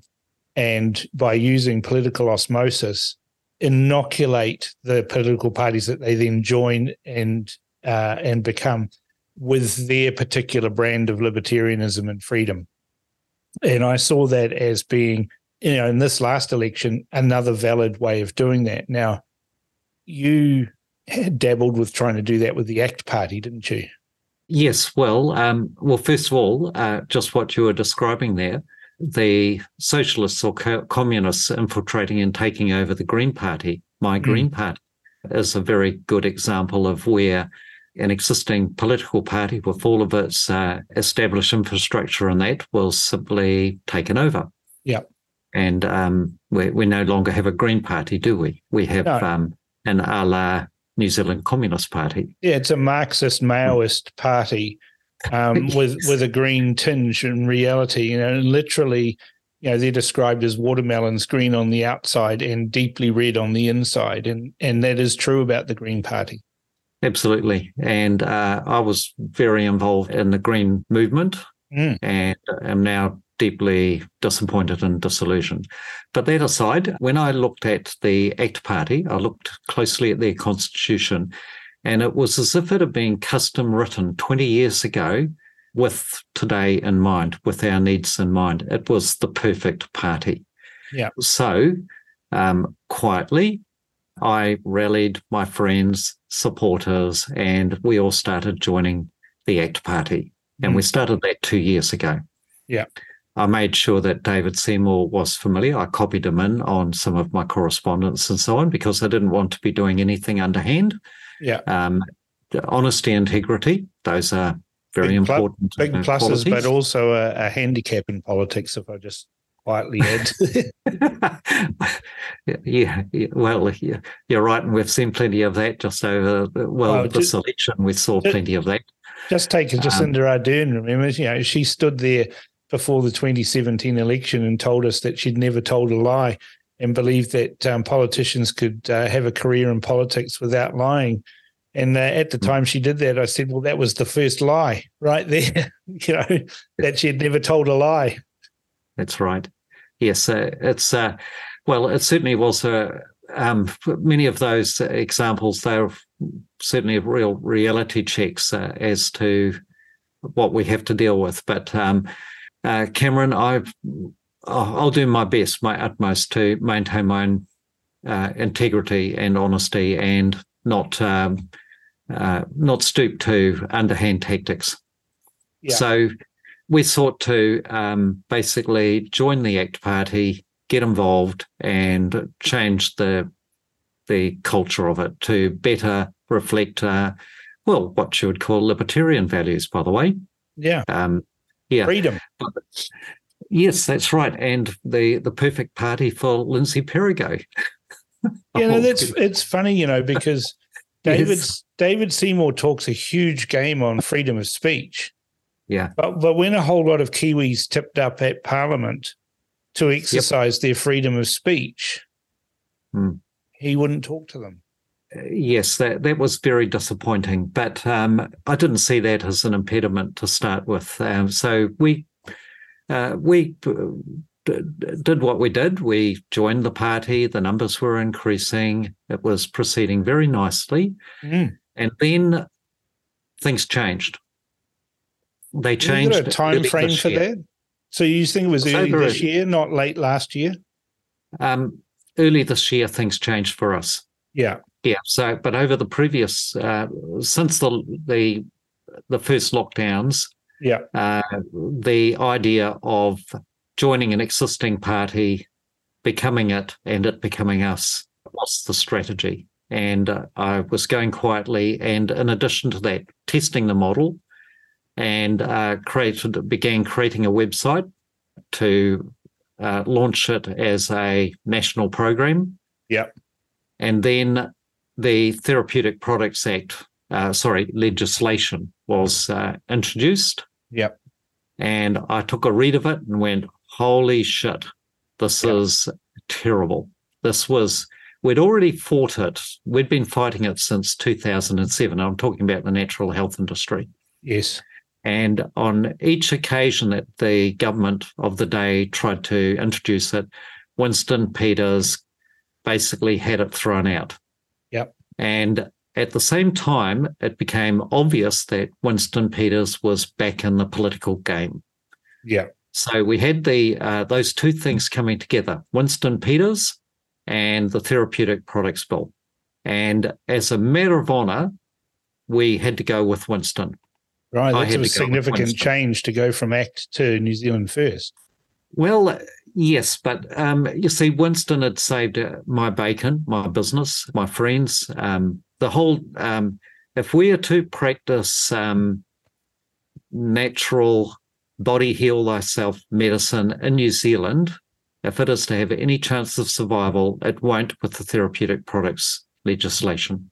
It's a it's a death sentence for any doctor, nutritionist, naturopath, herbalist, or um, anybody else who wants to practice um, uh, holistic medicine or healing might be the better word. The therapeutic products legislation was going to threaten to put all of us out of business and give the citizens of New Zealand only one choice, and that is allopathic medicine and um, basically patent medicines, patent rem- rem- remedies, and nothing else. So Is this Uh, is this uh, is this bill big pharma fighting back or taking control say- even more control? Oh, I, th- I think it's. Uh, uh, I've referred to the idea of klepto globalists, Yeah. and it's basically kleptomaniacs who uh, basically have got themselves in a position where they want to own absolutely everything, including uh, humanity, our bodies and souls. Right. That's the way I see it, and they won't stop unless we push back uh, firmly. Hmm. Yeah, I mean, so, I, have I've talked to a couple of people in this industry mm. that uh, you know one of them's now got out of the industry because he could see where it was going, and he was mm. you know selling supplements and pretty good supplements too. I've used them myself, and um, you know I found them very beneficial. But people um, they're having their livelihoods destroyed to control things that are actually not harmful. And well, I find it incredible that we've got a bill or an act in Parliament in place now that seeks to control things that are beneficial to people, not harming people. Well, I've been trying to find um, the paper that was published about 15, 20 years ago. The coroner in Christchurch took a look at his records over the last 50 years for deaths from taking natural supplements like vitamins. And he found one death, and it was sadly a child that choked to death on a vitamin pill that his mother had given him. Right. Now, that's the, in 50 years, that was the only documented uh, death that could be attributed to a vitamin supplement. Now, the fact is, is that uh, vitamins and minerals, when uh, dispensed um, responsibly by people like myself, they're incredibly safe. And uh, if uh, they are to be regulated, they need to have their separate legislation that reflects uh, the degree of risk. Mm. you can't lump a vitamin such as a vitamin C pill alongside a potent pharmaceutical drug. And uh, they have completely different risk profiles.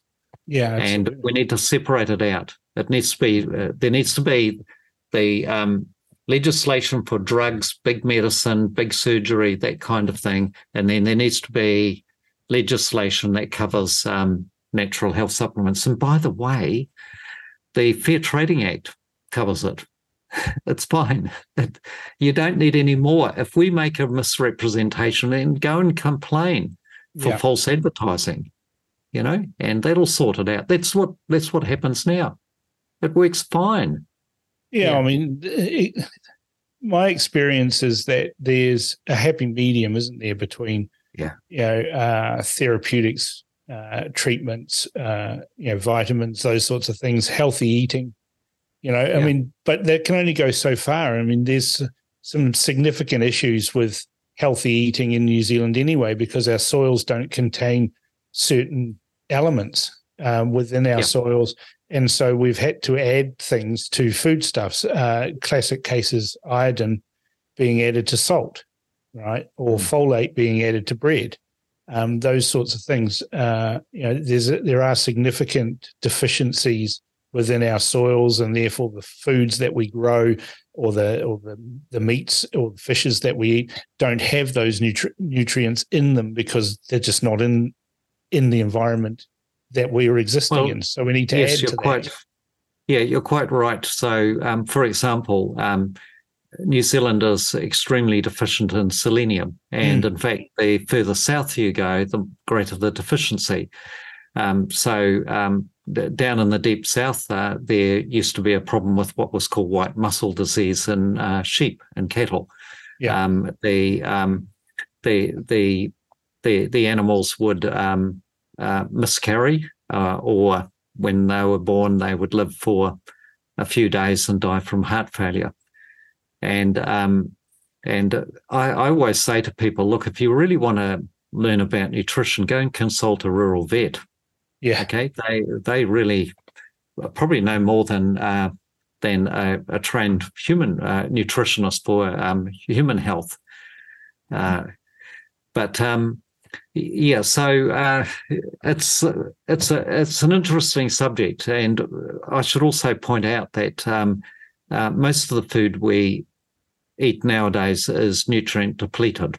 Mm. You have to look at what's put on the soil, um, and that includes all the imported food. Now, uh, it's um, mostly grown in through industrial purposes, where um, the nutrients that are put on the soil are the ones that make the plants grow best, but that's not necessarily what makes human beings grow the best. Yeah. Yeah, yeah, yeah. No, I, look, I understand completely. You know, having, yeah. but, having um, gone, we, gone through digressed. Uh, yeah. Well, no, no, because um, it's important because it's telling you, it's telling listeners yeah. how you got to the point of wanting to make sure hmm. that mm. there were politicians that were aware of the bigger picture uh, on a lot of these things, uh, and you yeah. came to the conclusion through your own personal experience that Winston Peters had a had a better grasp on the impacts of potential legislation than you know organisations like the National Party or indeed the ACT Party. Well, more than that, uh, Cam, it seemed like come hell or high water, um, all of the incumbent politicians were going to ram this legislation through. And that turned out to be the case. Um, uh, despite the uh, thousands of objections, I think it was at least 90% of the submissions were uh, against it. And many of them were very well reasoned as well. They, they were serious concerns.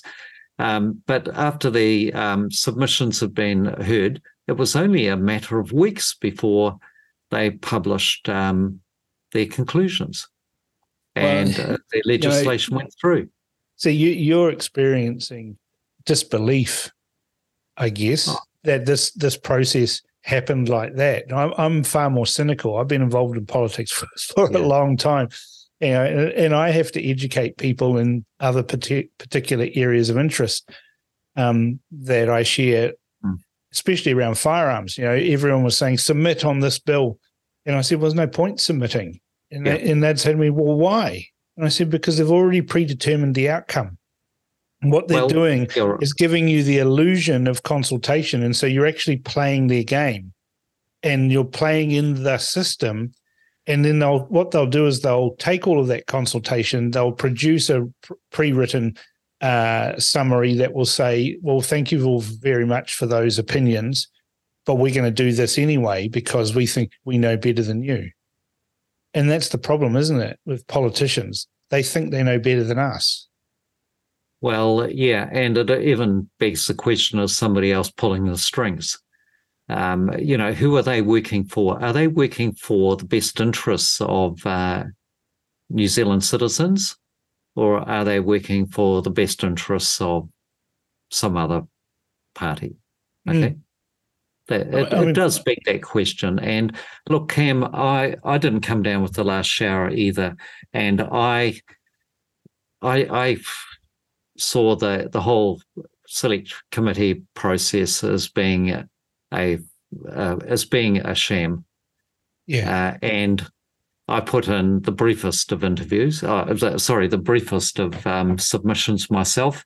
Yeah. Uh, but decided, well, if we are not in the game, we can't complain. So we put in our submissions, and we knew that it was going to be just, you know, brushed over, and um, they were going to push it through. They were determined to push it through. We knew they were.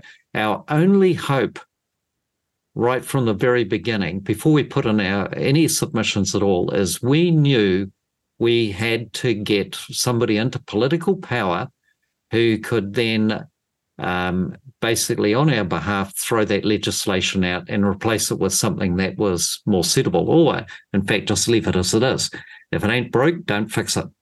And for, that's the problem um, isn't it? Politicians like to tinker and improve things and they very often cause unintended consequences. Well, the, the unintended consequences is that um, we have an, an, an increasingly unhealthy nation, and it's going to become even more unhealthy because they are now giving us the only option, and that is to repeat what has failed us miserably since the 1970s, which is um, basically a complete and utter reliance on patent medicines. Okay, oh, this is um, yep. goes against this whole idea of uh, our bodies being genetically programmed to move towards a state of perfect health.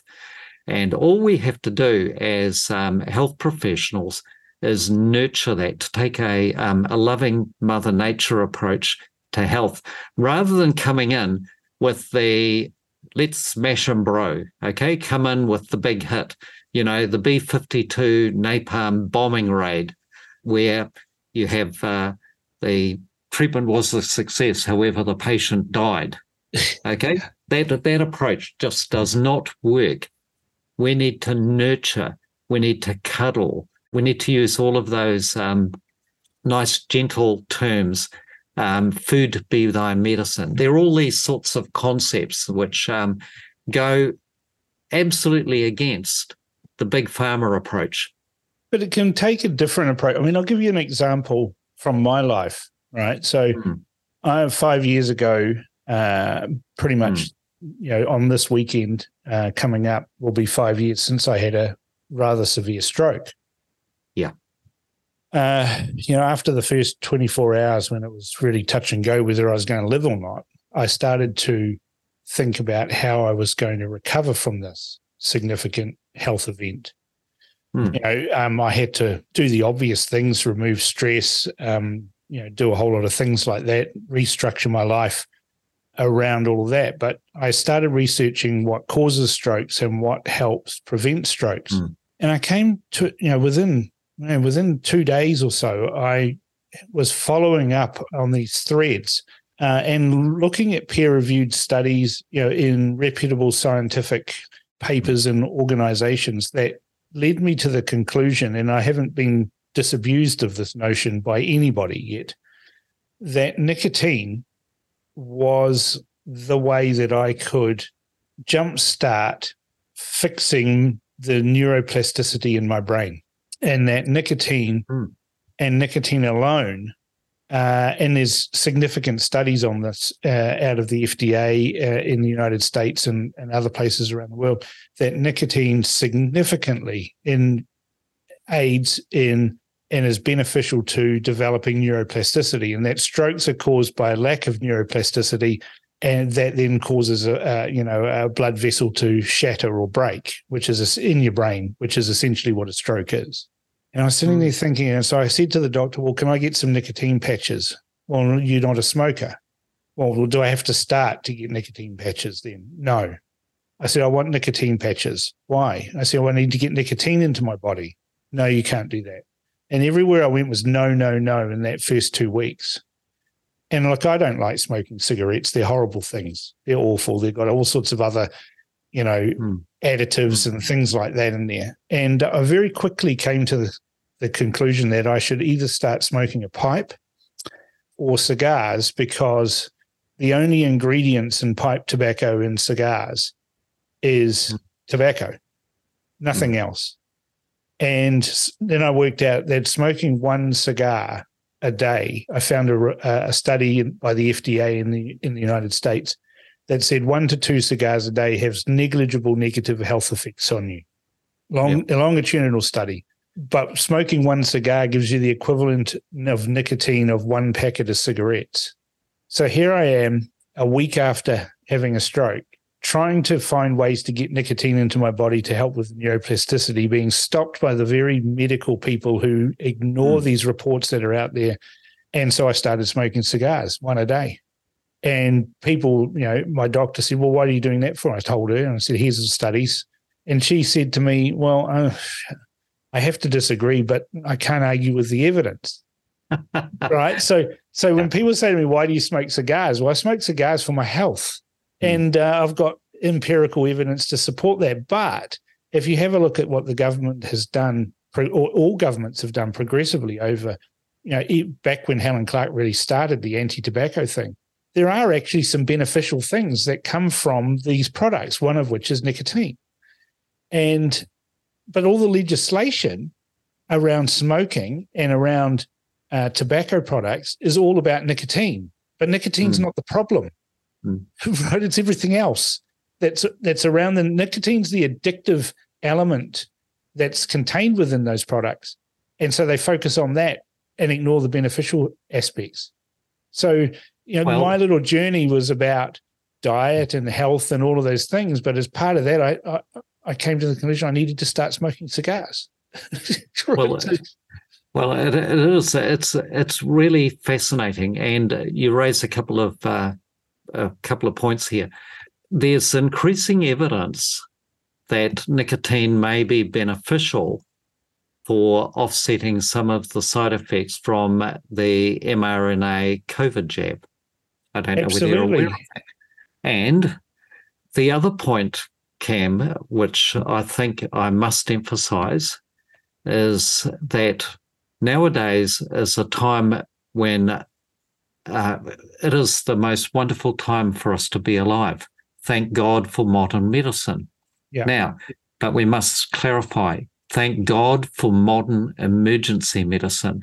Yep. Right now, at this time, is the best time ever in history to suffer a an acute medical event or accident, to be run over by a bus, um, to have a stroke, for example, because of the modern emergency medical treatments that are available. Yeah. Um, but here's the problem when it comes to preventing or rehabilitating after these events, when it comes to preventing diseases related to modern lifestyle, poor nutrition, exposure to toxins, aging, stress, those sorts of things, modern medicine, allopathic medicine, is a complete and utter failure. Okay, we must distinguish between uh, medicine applied to those um, so-called degener- degenerative or lifestyle or aging related conditions and being run over by a bus or suffering a massive heart attack or a stroke. Well, I mean, Okay. you know, we, we don't have to look very far, though, to see where modern medicine or modern advice has failed us. Because if you uh, look Hmm. at society in New Zealand pre 1950, we were pretty fit and healthy. There wasn't a huge obesity issue uh, Hmm. amongst New Zealanders. And yet we have an, you know, they call it an obesity epidemic now. And it, and it always makes me laugh because you can't catch obesity right? It's not it's not it's not a virus. It's not a bacterium, right? Hmm. It, it's it's a simple fact that you've oversupplied your body with energy, and it's decided to do what it, our body is designed to do when it has abundance to store some of that energy for use at a later date because we're probably going to go through some periods of uh, of some you know, scarcity. So the human body, we, we're fighting against evolution, really. The human body's designed to do Yeah. that, and so we've got this obesity. They call it an obesity em- epidemic, and by saying it's an epidemic means that theoretically the solution is simple: take a pill or do something like that. But the reality is, you actually need to expend more energy than you're putting in to, to avoid obesity. And but nobody's prepared to use that as a as a solution. Now you're a nutritionist, so you know exactly mm. what I'm talking about here. It's the mm. type of things, and I have done a bit of research in this, and correct me if I'm wrong, but but it seems to me that the food pyramid that started to be promoted in the 1950s is probably the cause of the obesity epidemic because we're loading up on the very things that are that the human body finds toxic and not eating the things that we actually need to do. And and I've always found doing the opposite of the food pyramid that the medical professionals push has actually worked better for me in that I eat more protein uh, and eat more raw foods and not as many processed foods and much less grains or you know wheat and things like that that is right at the top and that they tell us that that's what we should be eating the most of. Um, and and the reverse Yeah. of that is actually true and so you lose weight faster if you eat a high protein um, diet than you would if you ate say you know a high gluten diet Yes, it's a little bit more complicated, but you're dead right. Um, and uh, look, I, I've got Dr. Kellogg's uh, home medicine book. It's a huge volume, like Yep. a big Bible, which um, is a family heirloom that's been passed down through the generations of Mollers. And uh, that was published yeah, about 1890. Yep. And Dr. Kellogg uh, founded the Sanitarium Health Food Company. Yep. Now, it is said that uh, somebody came up with the idea of cornflakes. Yeah. And uh, probably went to James Kellogg and said, Hey, Doc, you know, I've got this. What do you reckon? And uh, the doc experimented with it and he came up with a use for it, apparently, allegedly.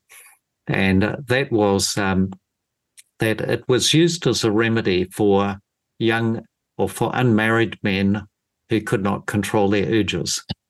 and um, so if, uh, Not if mum and particularly dad, uh, successful then. uh, well, if mum and dad, uh, you know, caught Johnny doing something uh, Mm. before he was married, um, he was sent off to Dr. Kellogg. And what Dr. Kellogg did was he fed them cornflakes to control um, those uh, urges. right. Now, um, so that that was um, at Dr. Kellogg's sanatorium. Yeah. Okay. Now, somewhere along the way, they must have had another conversation which said, "Hey, you know, these are pretty tasty and are pretty popular. Um, so what do we do with it?" Well, somebody came up with the uh, the idea: breakfast being the most important meal of the day. But of course, um, like I, I can remember um, you know, having to get up in the morning. Um, I'm a child from the 1950s, and um, uh, the first person out of bed had to stoke the the coals in the coal range. You couldn't cook the porridge, you couldn't cook the bacon and eggs or anything until you got this the um, the the range um, roaring away with Yep, a fire. yep. The other thing is, um, I put myself through university by milking cows. That was getting up at four o'clock in the morning. And so I never ate until about nine o'clock in the morning. Uh, the day always a lot started of energy for five labour. hours. Hmm. yeah, hard physical labor um, without even a glass of water. Now, if you look at the islands, um, you look at Samoa, where my partner, um, uh, her mum and dad came from. Okay, people got up before the crack of dawn and often walked several kilometres up to the fields to weed and to harvest the taro and so on. Others would be on the reef fishing, and then others would be preparing the fire um, to be able to cook the meal. And by the time everything was gutted, prepared, and dressed, and so on, and then put into the uh, into the into the ground with the rocks, nobody had a meal until midday. Mm. So breakfast was never the most important meal of the day. It is a modern construct, and its purpose is to sell convenience foods that don't require cooking. And, are loaded, and most of them are loaded with sugar. And of course, it's all uh, yes, uh, because it's so easy. You can you can put um, cornflakes in a packet, and then all you have to do is add milk and a Bob's your uncle. Okay, Mm. so that's how it came about. Now, um, more recently, um, particularly if you're dealing with young and active people, um, the message being sent out to nutritionists was um, that you need to fuel up every two hours. And what better way of doing that than to buy yourself some muesli bars, especially the high protein ones? Okay. But again, it's a sugar hit. So um, we've been basically um, brainwashing people to believe that every two hours they've got to have a snack. Now, Yep. Breakfast, uh, morning as tea, I said, uh, lunch, afternoon tea, dinner, Yeah. supper. Yeah. Yeah, exactly. And um, and if you look at the pioneering New Zealanders, you know your Colin Meads and your Lochores and all of them, they uh, and I even think of my like my grandparents and the men and the women in my um uh in in my family, they were all big, strong, rock jawed uh, men and women. They were strong And fueled by Real good. Well, yes, and they didn't snack in between, and they didn't even start with breakfast. Yeah. Um, you know, we've been fed a load of cobblers, um, and the end result is that um, it's almost as if the whole of New Zealand is pre-diabetic and obese. Okay, and Yeah, um, look, you look at all of those things that you're talking Hmm. about for breakfast and lunch, and you know they Yeah. all involve breads, wheat, Yeah. all of these sorts of things, right? Uh, you know, I've noticed cutting wheat out of my diet as much as Yeah. possible. I mean, even having uh, oat type breads. Uh, Mm. You know, and, and I look back on my youth. Mum used to make us, in the, especially in winter, used to make us porridge, of course, which is rolled oats. Now, Hmm. I've found that if I have wheat in my diet, I end up with a crook gut. Uh, I put on weight quite quickly. But if I reduce that wheat down to a manageable amount and limit when I have that, and that is usually at breakfast in the form of you know a Mm. couple of slices of toast, but I'm using oat-based breads now rather than wheat. That my weight just falls off because I don't add any more of the wheat and the things that go with that, like sandwiches and all of those. And we send kids off to school with with bread, you know, and and sugary stuff that's uh, based around all of that, and they're leading a sedentary lifestyle, and we worry wonder why they're putting weight on and they're obese, because we, we're Yeah. actually filling them up with the wrong sort of stuff at the wrong time. So there are there are a couple of things there, Cam. Um, one of the most uh, effective health measures that somebody can do diet wise is simply to reduce or eliminate grains, Yeah, um, and in particular wheat and rice. yeah, Um, oats might be a little bit better. Okay. And there are other grains as well. But to move away from uh, the most industrially produced uh, grains would be a good move because by default, all grains, uh, carbohydrates are ultimately sugar. Yeah. And so um, by default, if somebody just simply cuts out those primary sources of grains, uh, they are reducing their sugar intake. The other thing is is that sugar is pro-inflammatory. Sugar feeds bugs like yeast, um, viruses, bacteria, um, and so on, parasites.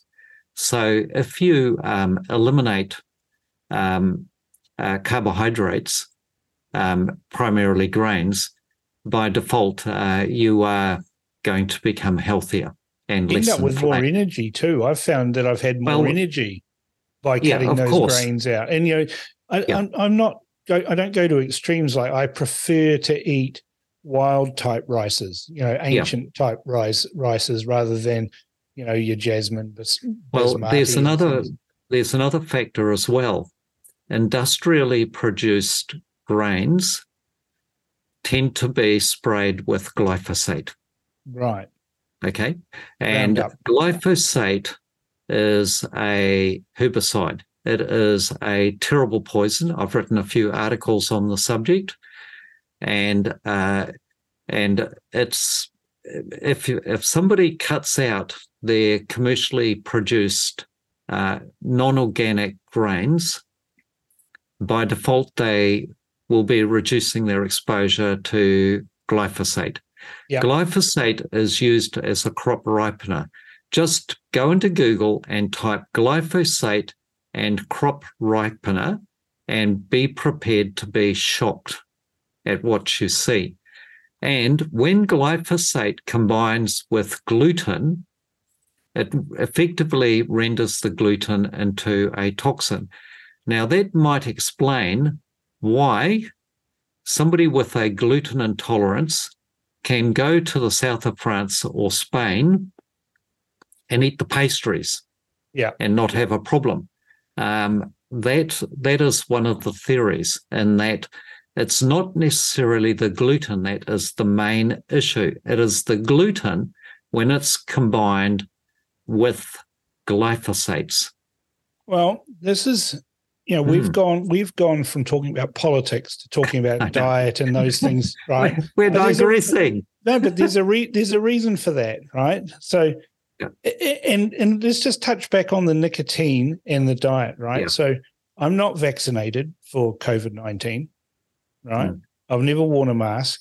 I've never practiced any of the rules and regulations, and I was never locked down. I did whatever I wanted, right? And I'm admitting that openly on radio that I did whatever I wanted, but I've also never caught COVID, and you know, I was smoking cigars once a day during the lockdowns. In fact, it was delightful because I had the time. It takes a long time to smoke a cigar. It takes over an hour for even a small one to smoke. And I'm picking that that nicotine is is what was stopping me catching COVID when everybody else was having it. And then with the diet that I was having, which also included supplements, including zinc, uh, vitamin B, uh, vitamin D3, uh, and vitamin C, on top of the nicotine, was what stopped that. And then we talk about the diet. And now we get to where I'm heading. Mm. Aren't we fighting our D- own DNA by following these prescriptive solutions, you know, to fight obesity for one, for just for one? That we're fighting our own DNA and the own our own ability of our body to fight things off naturally. Mm. And you've written an article about this in particular, yes. then that's what what interested me to get you on on this show. That melding of politics and understanding our DNA and where that's going from. And you've written an article and you've called it Safeguarding Life's Sacred Code, Protecting DNA and Our Precious Planet, which is on your website, garymoller.com. Hmm. And I found that really fascinating where you talk about DNA as being a sacred God script. And now we're talking about why we need to be looking at uh, this genetic engineering, genetically modified organisms, the mm. therapeutics bill, the all of these things are combining to ankle tap us and take us away from what you call as the God script, the sacred God script yes. of DNA. Yes, and uh, this is one of the reasons why opposing the therapeutic products bill, which is now legislation, is now an Now, yep. I believe that the reason why they had to get this legislation through is because it is the mechanism for the fast track approval of novel new medicines, including mRNA or gene uh, related therapies. Yeah. And that's that's why they they were going to put it through whether the public wanted it or not. It had to go through. There is uh, now an infrastructure in place for the production of millions of doses of mRNA drugs in New Zealand.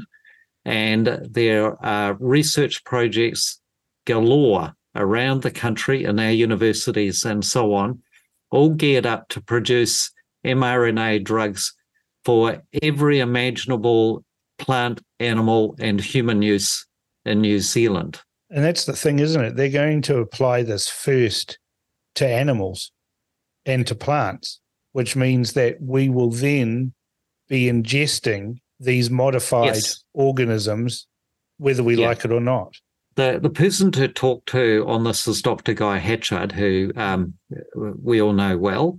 Basically, we share our DNA with every other living organism yeah. uh, that we know.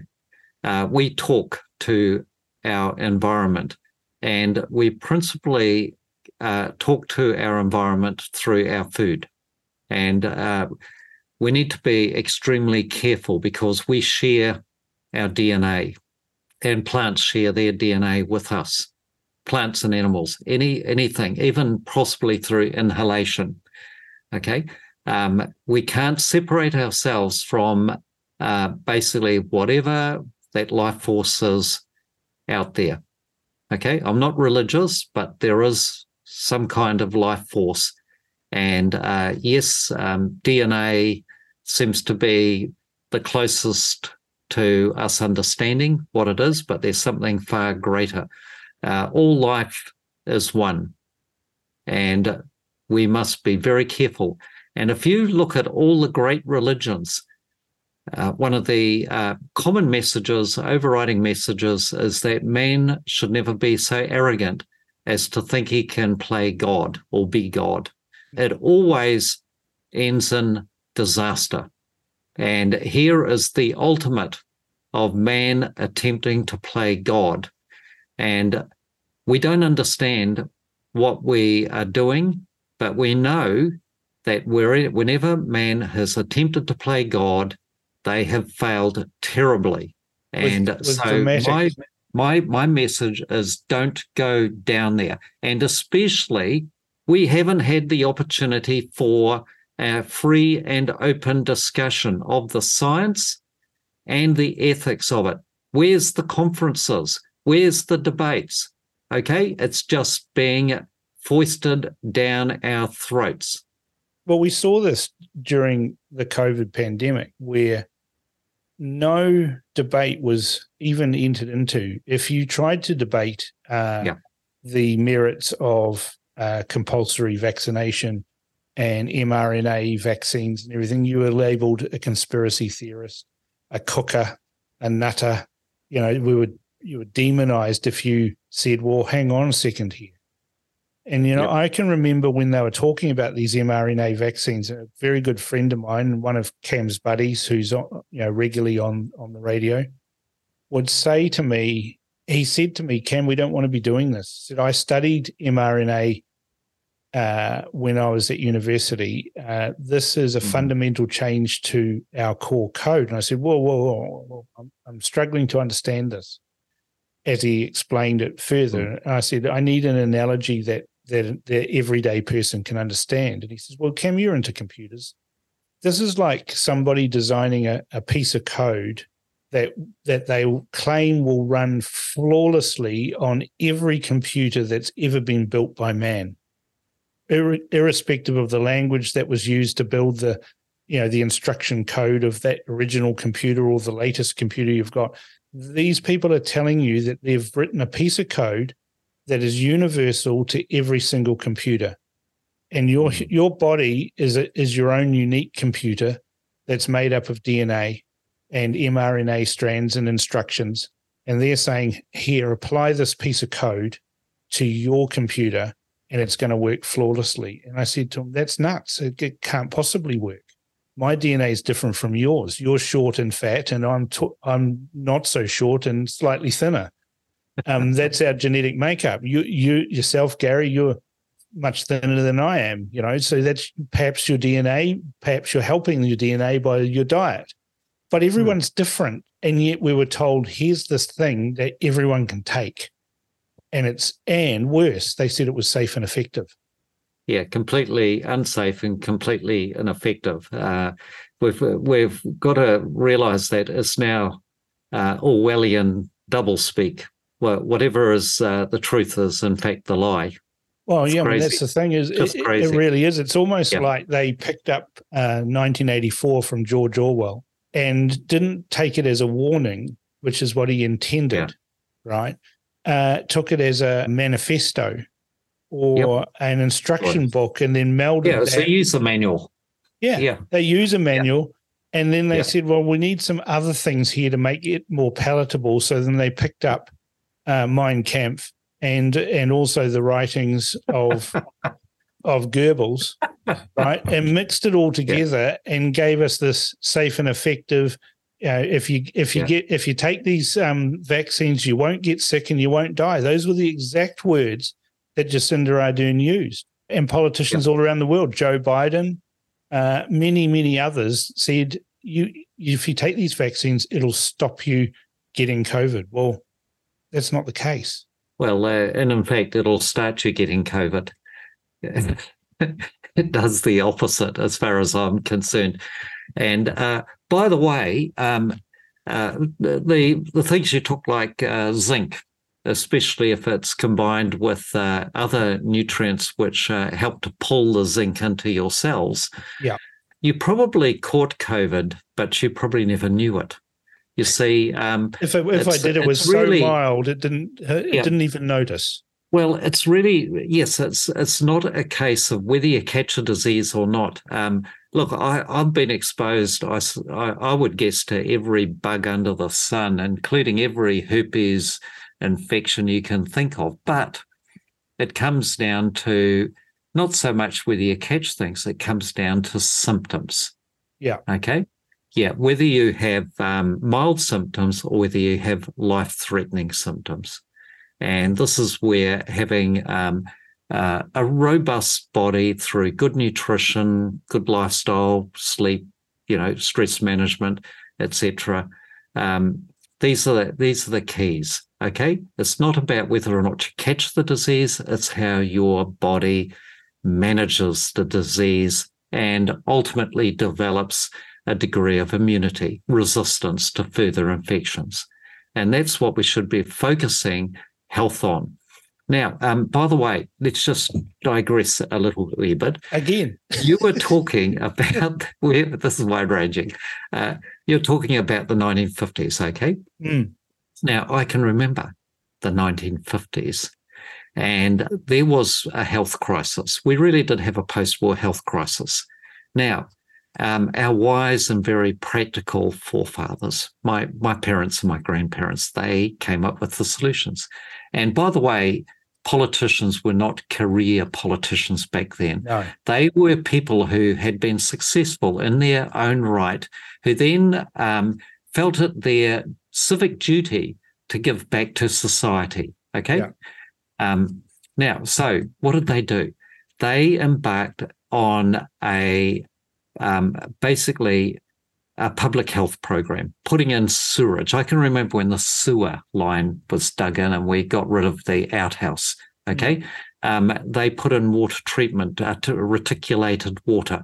Um, they came up with the sunshine school design, which um, is a fascinating um, I, concept. It's all around Um, there was D. a dental nurse.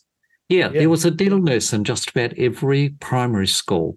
Um, um, the local farmers were contracted to supply a half pint of fresh full cream milk for every primary school child. Mm. Um, postage stamps were used to fund health camps.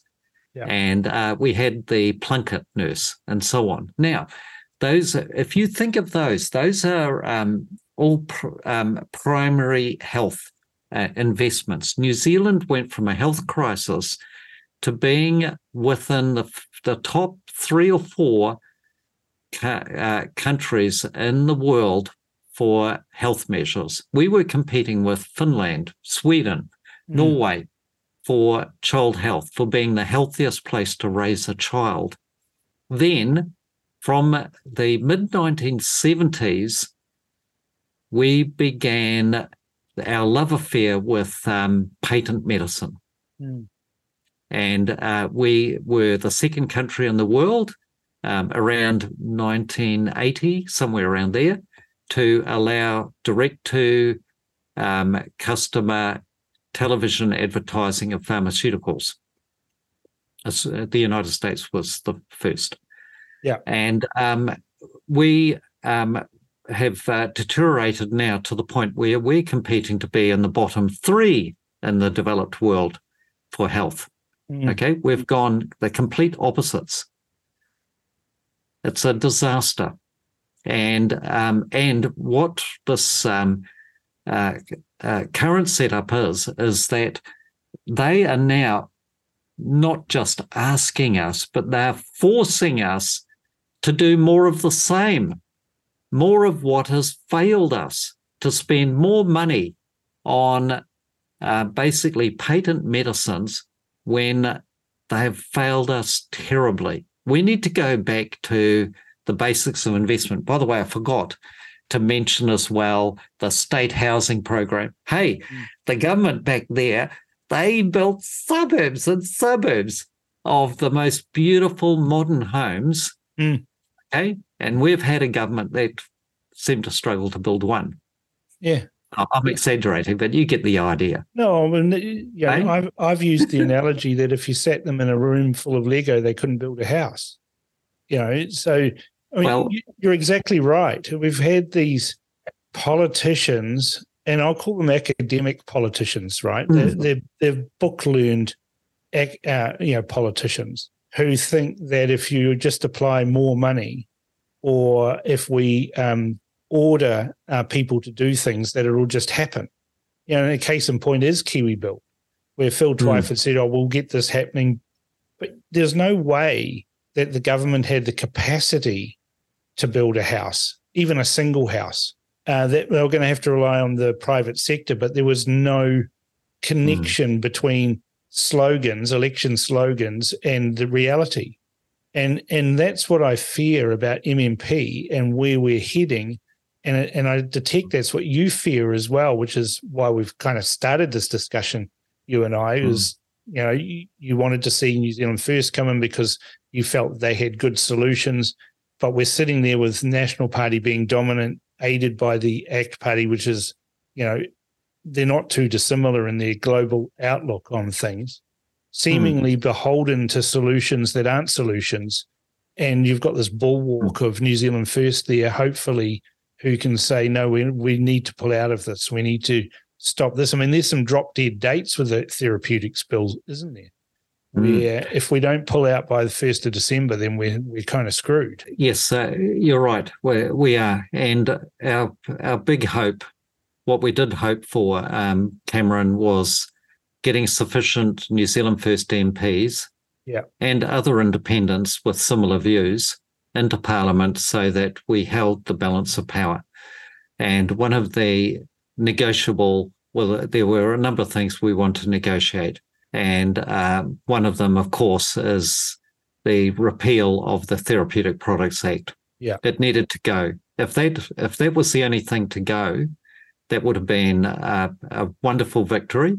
There also need to be other things, of course, like a proper, free and open review, um, investigation into the COVID response yeah, uh, including the this whole issue of vaccine injuries. Yeah, um, we needed to, and we still need to have this debate about the um, science and the ethics of um, gene therapies. Yeah, that's that that is crucial. But unfortunately, because um, of uh, big egos, hubris, arrogance, egos, ego. Yeah, we we uh, we're down uh, several MPs on where we should be. Yeah. Um, because um, what should have happened is that the parties that were obviously the one percenters, mm-hmm. this needed to a decision needed to be made needed to be made about two weeks before polling booths opened.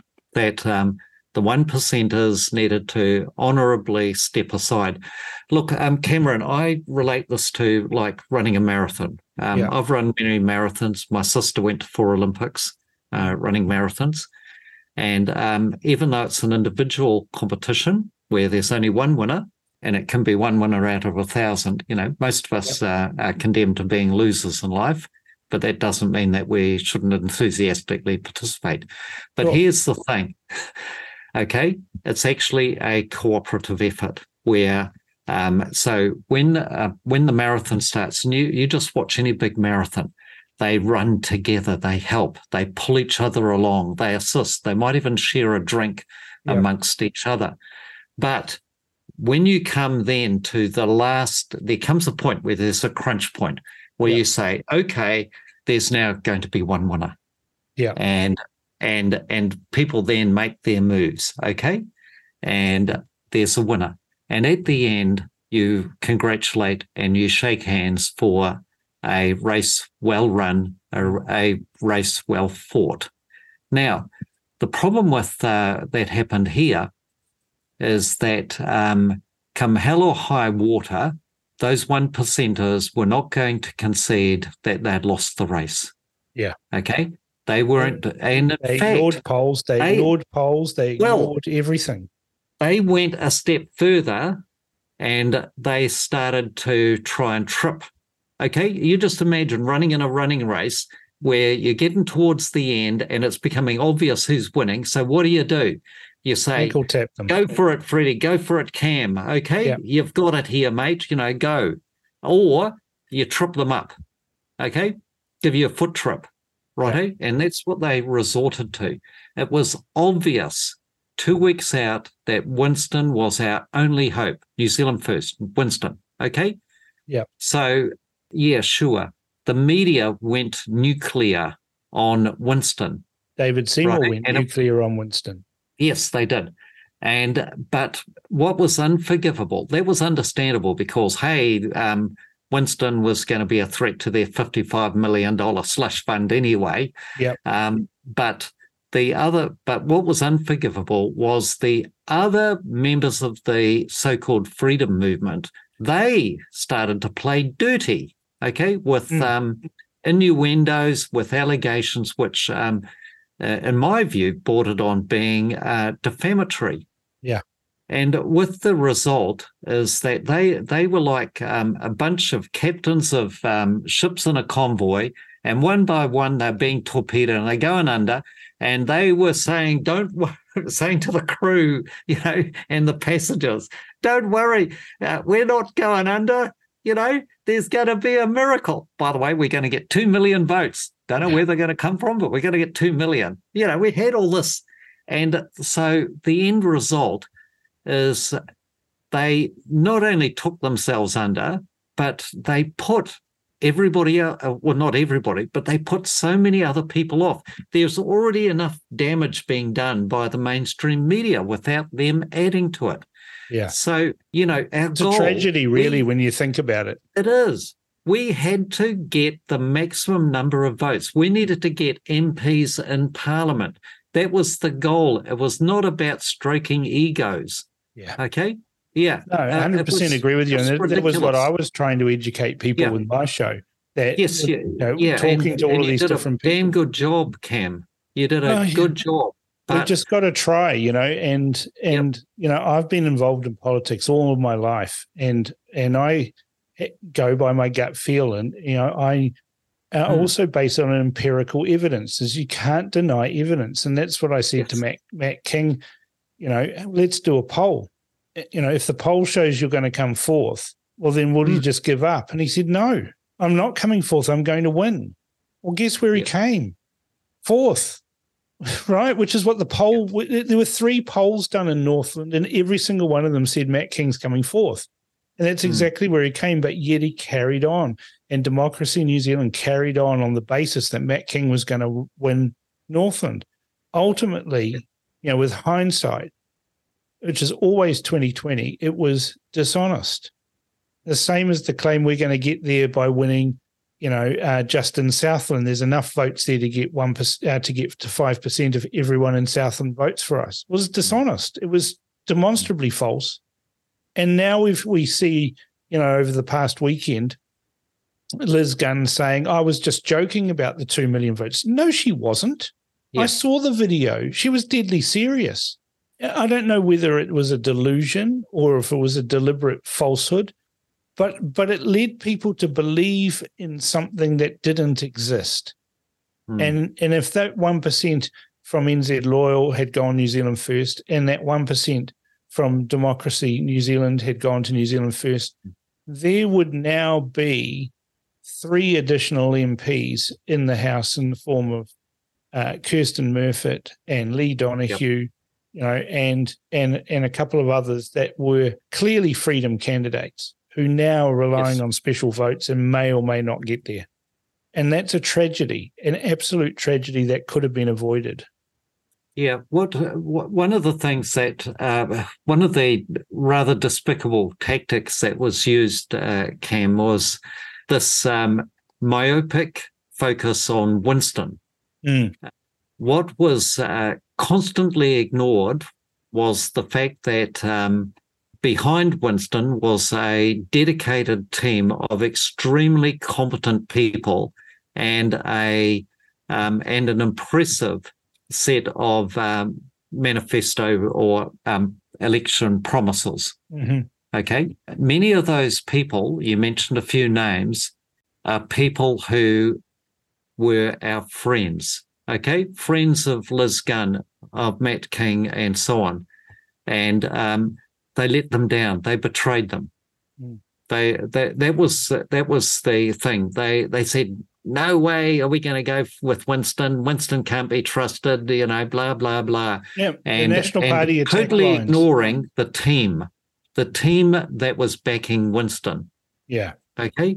And that was, look, I've seen it wrong. for years. You know, the National Party spent 30 years trying to destroy Winston Peters. Yes. Right. And, they, and those are the exact lines that you use. That's what the National Party has been saying, and National mm. Party mm. adherents have been saying about Winston Peters for 30 years or more. And the these freedom uh, parties took up that cudgel and used. I mean, it, I was even su- uh, subject to a rather mm. defamatory and outrageous attack uh, by a supposed media organization that described what that what I was doing to educate voters was a psyop, and that I was a creature yep. of the National Party. just outrageous uh, allegations. Um, but that caused damage. That caused damage to, as you say, the, those those really fine well, people that that could have been yeah. in Parliament sitting there working out how and, we could uh, do that.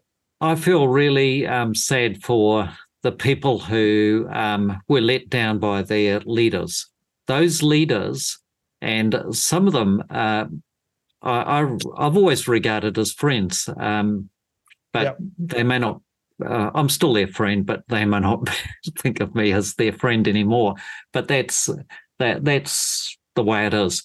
But um, they need to now be eating humble pie. They need to be coming to us and they need to be apologizing. That's the that's the sad thing. Yeah.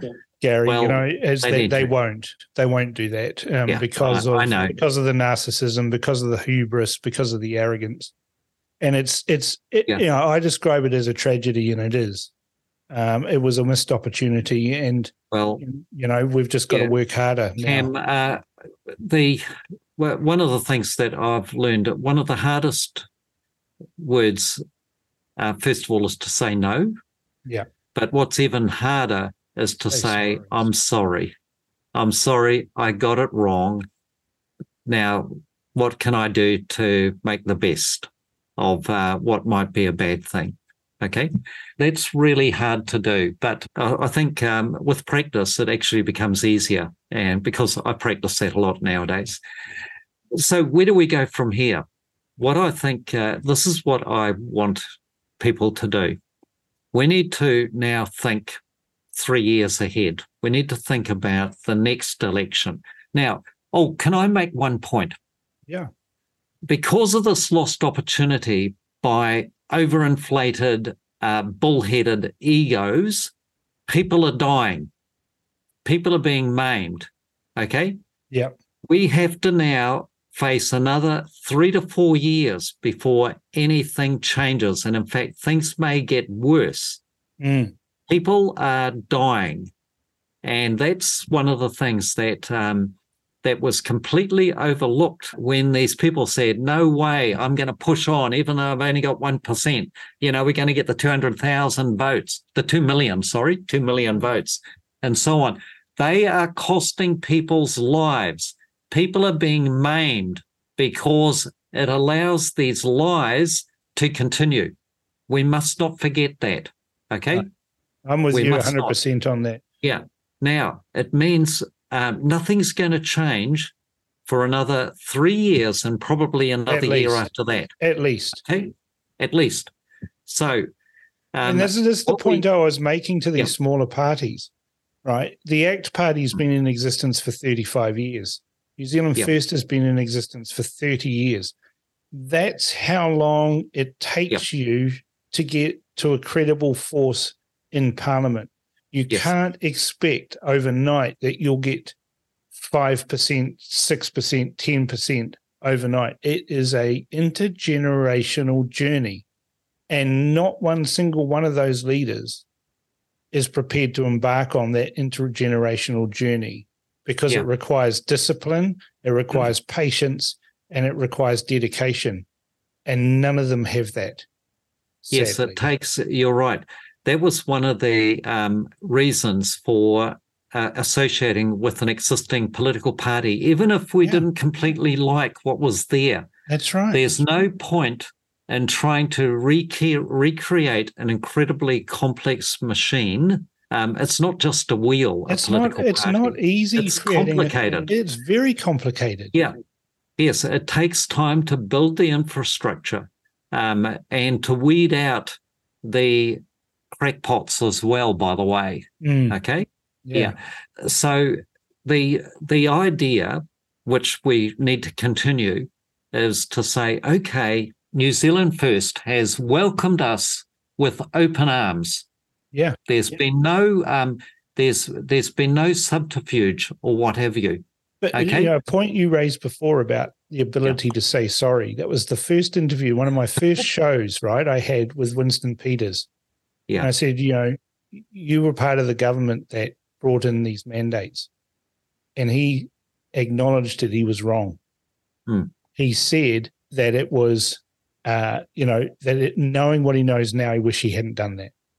Hmm. And then I, in a second interview that I had with him, I said, you know, do you remember Alan Martin used to have the LV Martin ads, and he would always Yes. say it's the putting right that counts. And Winston said, "Yep," and that's that's why I'm back. That's why I've come back into the parliament so that I can right the wrongs. And I believe him. I've seen the resolve in him uh, that he knows that he was wrong. He's said it out loud, which not very many politicians do. Hmm. And now it's up to him to grow New Zealand first. And it's up to us and people like the audience here on Reality Check Radio need to get behind that, become Yes. involved in those political. Don't sit back and expect someone else to do it, right? Go and join those political parties. Go and join the National Party and change them one branch at a time, one electorate at a time. Go and join the ACT Party and change them one branch, one electorate at a time. And go and join New Zealand First and power them up so that they aren't a party that disappears after 30 years, that they go on and they're there for another 30 years. And they are looking for the benefits for New Zealand, not for other countries. Yes. Uh, so uh, this this is uh, really good stuff. We become the party, Hmm. and the party becomes us. Correct. And if uh, if you don't become part of the party, if you don't get involved, and it ends up not representing your views, then don't complain. Yeah. That's If- uh, that's if the your involvement in the electoral process is that you go and vote Yeah. once every three years, well, then Well- you're not trying hard enough. Yeah, I, I actually think that um, uh, not being involved, well, the real power in politics actually happens at the party level. We need to Absolutely. we need to be involved there. Uh, the the casting of the votes is like going to a Turkish restaurant and expecting French to be served. Yeah. Okay. And complaining that you- there's no baguettes on the table. Yeah, I know. Uh, yeah, Where's if the you croissants? want- You're at a Turkish you- restaurant, but I want croissants. Yeah, if you want a party to provide you with the kinds of policies and to deliver on them, you've got to get involved at the party level. Otherwise, when it comes to casting your vote, well, you're just going to have to accept whatever they serve. Well, there's an old there's an old Yeah. military saying, right, that comes from uh, you know at the end of sieges uh, when the walls are finally breached. What the uh, generals would do is they would send in a forlorn hope, right, where where it was led by a junior officer and a sergeant and and a bunch of reprobates, and if they survived the battle, then they were promoted, and then but they were called the forlorn hope because there was a, a very high chance that going through that breach, they were never going to come back. And Mm. that's what these minor parties are often are the forlorn hope who get mowed down as they go into the breach. Uh, and, you know, I think what we've discussed today, you know, we've we've been wide ranging. We've gone from politics to health, uh, back to politics, and then into solutions for the future. Um, it requires these courageous discussions where we're unafraid to actually say what went wrong and try and rectify that. And, you know, people like yourself who've put themselves out there, had a website, you know, put your opinions out there. Uh, those are the people that we should be listening to. People like yourself, people like us here at Reality Check Radio, because we've got our head above the parapet. And, you know, but we need other people to join in that fight. And so, yeah, I, I've really enjoyed talking to you today about this. And, uh, you know, I'm pretty sure this is going to be one of the most replayed uh, interviews that I've had in a long time, too, because just because it's so wide ranging. Forlorn defeat or glorious in victory. Well, I prefer to look on things to be glorious and victory. Uh, Who, no one likes coming second, right? You you you you used your sporting analogies and marathons. Does anyone ever remember the, who came second in the New York Marathon in 1988? Nobody does, Yeah. right? Or Yeah. or who won the silver medal in any of the Olympics for marathons? Nobody remembers them, right? So But for those in the glorious know- victory. For those in the know, we know that for there to be a victor, there must be others. Many, many, many losers. They, yep, there's many, many losers, and there's um, and and there's there's um, there, there's nothing to be ashamed of or to be depressed about by not winning. But um, you got to give it a go. Absolutely, the icing on the cake. Yep. And, and it is it's an extremely rare um, experience for the vast majority of us. But um, uh, you know, uh, look, um, uh, I've spent my entire life getting beaten. Uh, I've, I've, been winning lately. I've been winning lately, but it's mainly because I've I waited for all my opposition to die off. well, I mean that's the thing, isn't it? You you wear them down. It's like you know people keep yeah. You know, said to me, you know, you're irrelevant or that, and yet the people who are saying that are the ones who are listening. Okay, so, I'm, I'm, I'm doing a Winston, or maybe Winston's doing a Gary. Hey, yeah. he's following me. Yeah. yeah. Well, on that note, Gary, thank you so much for thank coming you. on the crunch. I really appreciate your time. That's a pleasure. I really seem to get distracted sometimes, and I did it again with Gary because we ranged far and wide in the interview, and it's something that I do these days. But I find it energizing and invigorating to discuss lots of different topics. He's a fascinating and thoroughly likable bloke, and it was a real pleasure to discuss health, nutrition, politics, and the lost opportunities with him today. Don't forget to send comments on Gary's interview to inbox at realitycheck.radio or text to 2057. You've heard the words open, fair, both sides of the story. It's easy to say them, but practicing them often seems like a bridge too far. New Zealand, it's time for a reality check. Reality check. RCR, Reality Check Radio. Rational discussion, common sense, and open debate for real with me, Paul Brennan. You know, you just can't make this stuff up. You couldn't write the script. Veteran broadcaster Peter Williams. Where is the evidence they actually make a difference? It turns out that was a very fair question to ask. Taking on the mainstream, Chantelle Baker. Mainstream media, as usual, in their little perch. The man who cares so much and whose background is for real, Rodney Hide. The doctors don't believe them. They can't get ACC. They can't work. They're told it's all in their head. Along with a raft of contributors to inform, entertain, and bring the truth back to New Zealand media. It's time for a reality check, all right. RCR, Reality Check Radio at www.realitycheck.radio. We've arrived. You're listening to The Crunch with Cam Slater, right here on RCR, Reality Check Radio.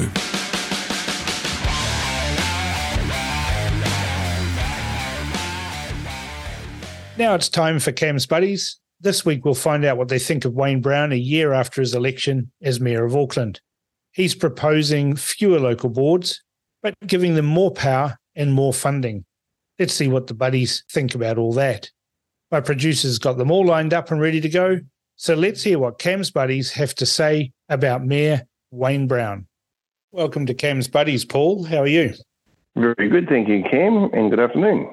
Yeah, um, I thought the topic um, for discussion today would be Auckland Mayor Wayne Brown. He's been in the job for just over a year. He's put a proposal forward to the council's joint governance working party that would see fewer local boards, but given more power to make larger scale decisions and also give them increased uh, funding. I'm not sure if you've seen that, but uh, or aware of it. But what do you think about his past year and these proposals? Um, the proposal to have a bit more autonomy in our local area, I think I'm. I, I would like that if we could talk to the local person and say to them, "Put in a cycleway at your peril." Or make our roads narrow at your peril. Yeah. And then there was fewer of them, and you could vote them out and get someone in a, in a smaller effort to do that. I'd be pleased with that. Also, if um, if there's less people in the council, Um, it, in my view, there's too many people making too many decisions, and they're not a united front.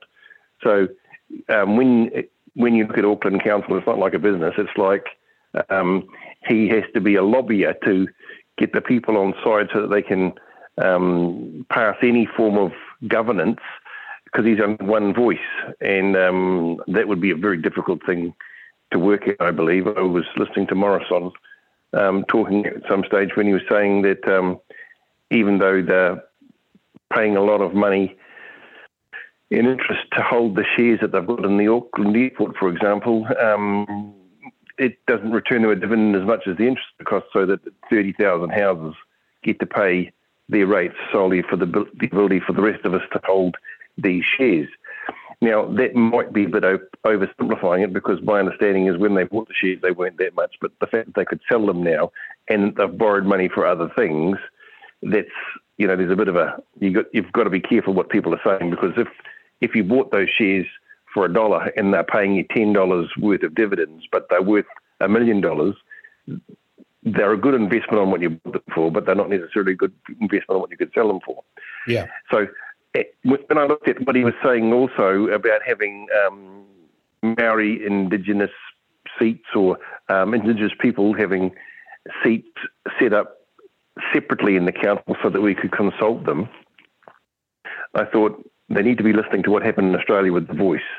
Um, the people are not keen on such things, even though the United Nations Declaration on the Rights of the Indigenous People we believe that we've adopted it. It's a load of shit when you read it. Um, what they're saying is give them two voices, um, give them two votes. And when you have councillors saying, oh, well, I was elected by my constituents, not by the Maori, so I can't act for them. But Asians are twice or three times the number of Maori. Pacifica are a greater number than Maori, and Europeans are a way greater number than Maori. Um, I just think get elected. If Maori want to do things, get elected and they can do them. Now, who, what are councillors if they're not? See, ratepayers put in a pool of money and councillors decide how we're going to spend it for the best interest of the city. Mm. If you're not a ratepayer, should you have a vote as in in the Auckland Council? Because if you're not a ratepayer, you're you're deciding how the people who put the money up should spend it, even though you don't put any money up yourself. Yeah, and I think that's um, that's poor governance. Now, when I look at what, what is the percentage of ownership of houses of um, Maori, I think it's something like 38 to 40 percent of Maori in New Zealand, in Auckland, sorry, own their own home. Well, it might be 28 in Auckland, but 48 over or 40 over the whole country. Yep. Yep. And so um, people that pay people that don't pay rates shouldn't have all the say. That, that's not how things work. People who put the money up, they get to have the say. So if if I'm paying rates and I'm paying five thousand a year, then I get a vote. And if I'm paying um, be, nothing, you'd be wishing you could pay five thousand a year, wouldn't you? that would be my dream, but I know a lot of people do pay five thousand a year. Um, my rates are just a little more than that. yeah, um, I mean, there's an um, argument think- that renters do pay rates, and but indirectly via the landlord. Um, but yeah, I, I really struggle with this concept. If you don't own property and you don't pay rates directly, um, you know, it used to be that you, if wherever you own property, you had a vote. Uh, now the way it is is you you might have a property in in the Coromandel, for example, but you don't get to have a vote um, in the Coromandel district because you don't live there. And uh, but actually, Hmm. you, you you're paying rates there and contributing to the eco- to the you know local council economy by having that property there, but they don't give you a say. And uh, yeah, I, I really struggle with uh, with with this uh, general competence and allowing any man and his dog to have a vote when they're not paying directly from their own pocket. I agree with you because when we decide how we're going to spend other people's money, who are the other people? And normally the other people are middle-aged white male, and they're the only. That's the only group of people you can mock. That's the only group of people that have are allowed to be the butt of every joke with no um, recrimination, and yeah, no consequences. But they're the ones that pay all the money to make the world go round. But they're the ones that are considered and treated the most poorly. But let's have um, Maori councillors that can can veto and do all sorts of things that aren't necessarily needing to be elected. They just get gifted such things. Now, if they have to be elected by Maori, why don't Maori just put up candidates and elect them in the normal manner? What, what's the number of? Um, I think in the 17 election and the general election, I think 25% of the candidates were Maori. Mm. And, No, in the- in the most and they, they got there on their own, right. with the Yeah. exception of with two or three. And so, and now we've just had New Zealand First going into Parliament. but Their top three positions are all held by Maori. Hmm. I mean, I look and I think, so there will be more Maori in Parliament. They're sharp. They know what they're doing. They get elected if they wish to be, and, and all is well. We don't need to be pandering and saying to the world, you know, we better help them up here because they're too stupid to do it for themselves. They outperform us in all sorts of areas, and, and by us, I mean the average New Zealander is outperformed by a Maori politician every which way. They get more money, they get more seats, they get more coverage. And I'm thinking, and then we want to help them and give them um, in local government the same sort of thing when there's as many Maori in the local government as want to put their name forward and do the work and get elected. Yes, good points that you raised there. One thing that really rips my undies uh, driving around Auckland is um, this proliferation of these speed bumps where there are pedestrian crossings. Did anyone vote for that? And then it usually goes hand in hand with the stealing of half of a lane for a cycleway. And I've never seen a cyclist on the cycleways. And these massive bumps that they're putting in all around the place are just causing snarl ups and traffic. And not a single person was asked if they wanted it. But somehow they're spending Not only that- tens of thousands of dollars on each one of them. Yes, but then they paint them with white arrows on them that fades. So then you're driving along or on a wet road and it just looks like black bitumen because now the paint has faded and you smash the front out of your car unless you know we you know your way around there. They aren't labelled as such. There's not a, a stick sticking up off the side of the road saying there's a speed bump here. And once the paint fades a little, you, they do damage to a lot of a lot of cars. That's what I imagine. All the Remuera mums have to drive four wheel drives now because they don't need to worry about spotting them. But I think the best thing we could do about those is every time you go over one, toot your horn for four seconds. Yeah. Then the people will be so pissed off around them that they will ask to have them removed by the council because it will just drive them mad. And I think that would be a reasonable plan. Or every time you go over one, go around to some council type manager's place and toot your horn for five minutes. So that if you did six of the day, you have to go around there for half an hour because it's just they are just the biggest menace of things around. And and set a speed camera, set a speed that is needing to be um, policed, and most most reasonable people drive at the speed limit. Well, you know, it's interesting you say that. Uh, you know, outside my place here in Takapuna, we had three nights uh, of interrupted sleep because the council decided to turn part of the road into 30 kilometres an hour. Again, no one was consulted on this. We've had these new signs put up, these red stripes put on on the road, and everyone dutifully ignores them because it's impossible to drive on that road at, at 30 kilometres. Uh, you know, in Hmm. fact, you're struggling to do it at 50 because of because of all the traffic that's doing it. But I mean, no one asks us as ratepayers, "Do you want this?" It's just done, and it's presented as a fait accompli at vast expense, uh, ex- extortionate type expense. I, I understand that it costs the council somewhere in the vicinity of hundred thousand dollars per one of those bumps that they put in for the pedestrian crossings. I mean, it's ludicrous amounts of money. I can believe that. I can believe that because what you have to do to get such a thing is you have to design it engineeringly. You've got to get the water to flow around it. There's quite a lot of other things that go with it, so that then you can have built something that's annoying and no one appreciates. Now, I get the idea that we might need something to tell us there's a pedestrian crossing, but normally it's um, either a light or, or, or people with visible clothing that are about to cross.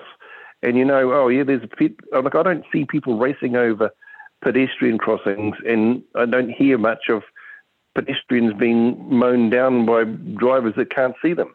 And yet they have to have these stupidity bumps to make sure that we can go at a silly slow speed. So to summarize, you're okay with having less uh, community uh, boards with increased powers if um, they start actually listening to not just the voters, but the, the, the ratepayers, the people who actually shovel the money in that they uh, seem to gleefully and wantonly spend. Yes. And I'm opposed to specific Maori council seats. Although I think um, Wayne Brown was on um, Maori TV, he was on the board of Maori TV at some stage, wasn't he? He might have a, a leaning towards helping such such folk. But I think the way you help such folk is you say, get the votes, do the work, life will, you'll be elected. The end. Yeah, that's it. That's what democracy is all about. And uh, you, you know, you're right. You look at New Zealand First, Winston Peters, Shane Jones, Casey Costello, three uh, superb Maori politicians elected there in their own right, not because they're Maori. But when I talk to any of them, and I've talked to a couple of them, I don't think Maori politicians. I think New Zealander. Yeah, exactly. And that's the problem. And when the, I think with- New Zealander, we're all good to go. And and and if you look at me, my skin is very brown. Um, I'm often um, asked what tribe am I from, and and I don't let on where I'm from. I don't let on my heritage because it's no one's business. But I, I'm looking, I'm thinking um, when I when people see me, I hope they see New Zealander, and when I see um, these other folk, I think New Zealander. The end. Mm. Well, if we could all think that way, I think our Except life you, improve. I think Fijian. Yeah, except me, I'm Fijian. Yeah, exactly. well, Paul, Vinaka Vakalevu, thank you for your comments, and uh, we'll talk next week. Thank you, mate. Bye for now. Bye. Good afternoon, Jack. Welcome to the Crunch and Cam's Buddies. G'day, Cam.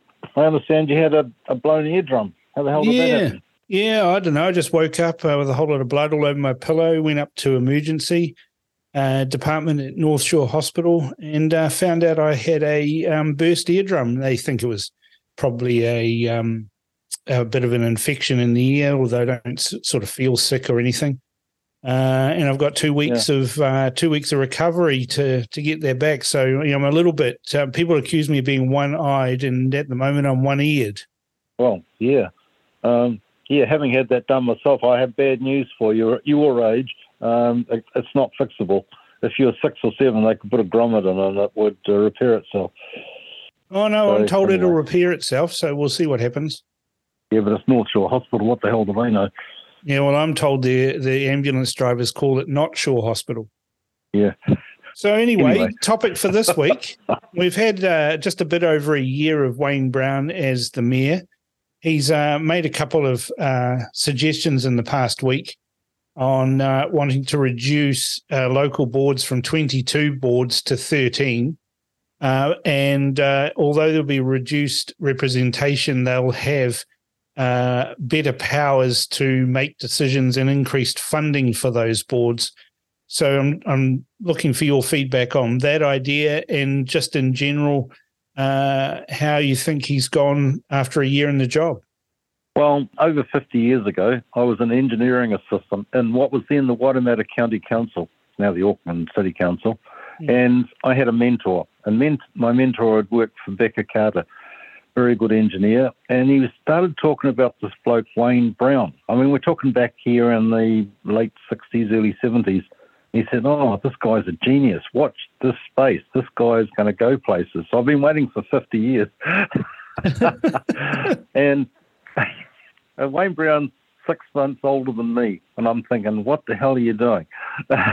he must have more energy than me, but he is a visionary, and he must be so frustrated. It reminds me of when I was on a parent-teacher association at my uh, son's school, and sitting around a room there, which would be just like he does when he's sitting around with his other uh, people in the mayoralty, and a hell of a lot of talking and absolutely nothing gets done. It's a real eye opener. And I think he's a guy that just wants to cut to the chase and remove all the gobbledygook, yuck speak, and get on with it. And for that, he's got my support. You know, I was just talking with uh, with Paul about um, about the council expenditure and how we seem to have, uh, you know, all of a sudden 30 kilometre zones popping up everywhere that no one was consulted on. These appalling bumps in the road wherever there's a pedestrian crossing that you know, magics itself up uh, in order to test our suspension in the front end of our cars and the back end as we go over them. And nobody seems to consult us about these sorts of things, even though we're paying with our rates uh, these exorbitant sums of money. And at the same time, we've got these massive debt in the council. Um, at the same time as wanting to hold on to to a few shares in Auckland Airport. I would have thought that that would be more important to get under control than worrying about the number of boards that we've got. Yeah, and um, just remember when you make the laws too onerous, nobody obeys them. So maybe he wants to get some extra money through ticketing. I don't know, but you know, you, you, you can sort of law the hell out of people, but at the end of the day, they just turn a blind eye to it and carry on as normal. Yeah, well, I, I mean, that's what, whether that was his idea. I doubt it's his idea. It'll be some, you know, council traffic engineer who's decided let's make life difficult on this street. I mean, I you know just earlier this afternoon before um, coming to here, I was over in Herne Bay and taking a back street to get to the to the uh, road to take me to the harbour bridge. And I swear to God, there was 20 uh, of the most enormous, almost mountainous speed bumps on this one street. Uh, just a huge, endless line of traffic doing 20 kilometers an hour just to climb over these these bumps. And I'm thinking, you know, I'm starting to think maybe there's a few councillors or city engineers or something like that live on Sarsfield Street or something like that and they want everyone to drive around at pedestrian sort of um, speeds because it was just. It tells, it tells me nothing has changed since yeah. I was in engineering. Nothing has changed. But hey, maybe he's going for a record because I remember when I was in Vanuatu once and uh, I had a car. There's so many bumps here. They said they had the world record for the the most number of suspension uh, changes. Maybe we're going for that. Well, I don't know. You, the road from uh, from Nadi to Suva has um, bumps, but they're they're depressions actually, and we you know we wouldn't even call them potholes. They're more like chasms or canyons. Yes, uh, they'll they'll swallow a small car if you're not careful. Um, you know, and suspension. I know. I've driven that road. It's not good. Vanuatu's worse. Yeah, Vanuatu's not that bad, but um, there's just not as many roads as there are in Fiji. I think Wayne Brown's got a hell of a road ahead of him. He's trying to do the best he can, but he'll be surrounded by frigging idiots, unfortunately, and that's hard work. All yeah. the way, he'll he'll be in battle. Well, that's the problem, isn't it? Idiots and stupid people uh, uh, uh, surround us. There's actually probably about the same number of idiots and stupid people in Auckland Council as there are road cones on our streets. Well, I may be a bit cynical, but I think 95% of all New Zealanders are totally stupid, and the other 5% are suspect. uh, I'm a little bit different from you. I think it's 95% are, are desperately stupid, about 4% uh, uh, marginal, and 1% um, have got their wits about them. Well, you're not far off my, my stats. yeah. Maybe we're just old, curmudgeonly cynical old bastards. And you're not you're not even old. I don't know what you're talking about. You're just a young buck. I don't know. I'm 55 next week. That's young. Yeah. Although if you were North African, you'd be twice dead. But we won't talk about that. No, we won't. All right, Jack. Thank you very much for your comments. Appreciate those, and we'll talk next week. Nice talking to you. Bye. Bye. Welcome to the Crunch and Cam's buddies, Jimmy. G'day, Cam. How are you today? Yeah, boxing on, even though I've got a burst eardrum and um, you know, people accuse me of being one eyed and now I'm one eared. So, you know, it's a bit of fun. Well, I've known you for a fair while, mate, and you're fairly one eyed and one ear suits you. I'm a bit different from uh, you know, my early days in uh, in the in the blogging you're world anyway. Mellow, mate. Certainly mellow. I'll give you yeah, that. I've been slowed down a lot. But I've got a tricky question now, for question you this you week. Yeah, it's a tricky one, yeah. Jimmy. We've had um, we've had Wayne Brown as the Auckland mayor for just a bit over a year. I'm interested to know what you think about how he's gone and what you think of his new proposals uh, to uh, reduce the number of local boards from 22 to 13, but giving them more power and more decision making abilities as well as additional funding? Well, I've, I have actually read a few bits and pieces on this, and I always like to hear about shrinking bureaucracies. It's always a positive, but also I'm I'm not that sure about centralising more power either. So um, I'm not sure. And he's also he's sitting on the fence on Maori wards as well. I understand. Yeah, I'm I'm not really that enamored with Maori wards. Um, you know, one of the buddies earlier. No, I certainly uh, not either. Yeah, he, Paul was saying, you know, stand um, for election, get elected, like you know, Winston Peters and Shane Jones and Casey Costello, three Maori that lead New Zealand first. They've managed to get elected not because they're Maori, but because they're good at what they do. And uh, you know, Maori are pretty competent when it comes to public speaking and those sorts of things. Um, you know, I, I believe if they stood in in ordinary wards that they'd still be elected. Uh, and I don't think we need of to. Of course, have they would. I don't think we need to have special wards uh, on the basis of race because then what do you do? Do you have a Pacifica one? Do you have, you know, uh, one for Chinese or one for Indians? Uh, you know, where does it end? Well, I completely agree, and that's why wards are absolutely crazy. Um, you know, basing any sort of uh, democracy around race is just nuts. I see in Parliament we have more than like 25% of the MPs um, have Maori ancestry. There's an overrepresentation of Maori. Yeah, I don't think we should change that though. I mean, I don't think we should change that. No, no, Maori have been elected on their own merits. There's only four. Yeah, that... it's exactly right. It's, it's great. It's fantastic, yeah. but it just shows you don't necessarily need to specifically have Maori. So why would Maori wards be any different?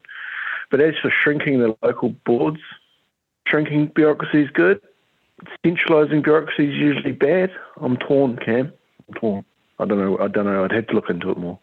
Well, I'm a big fan of Roman history, and uh, I believe that we should uh, treat council and government uh, workers uh, the same way that the generals treated their soldiers if they lost um, battles, where they would then uh, decimate the survivors to improve morale.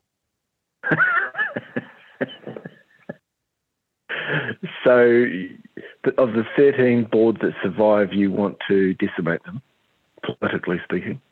Yeah, I mean, you know, just not just the boards, but but look at the, you know, when we were sold the the idea that uh, Super City was going to give us, uh, you know, savings.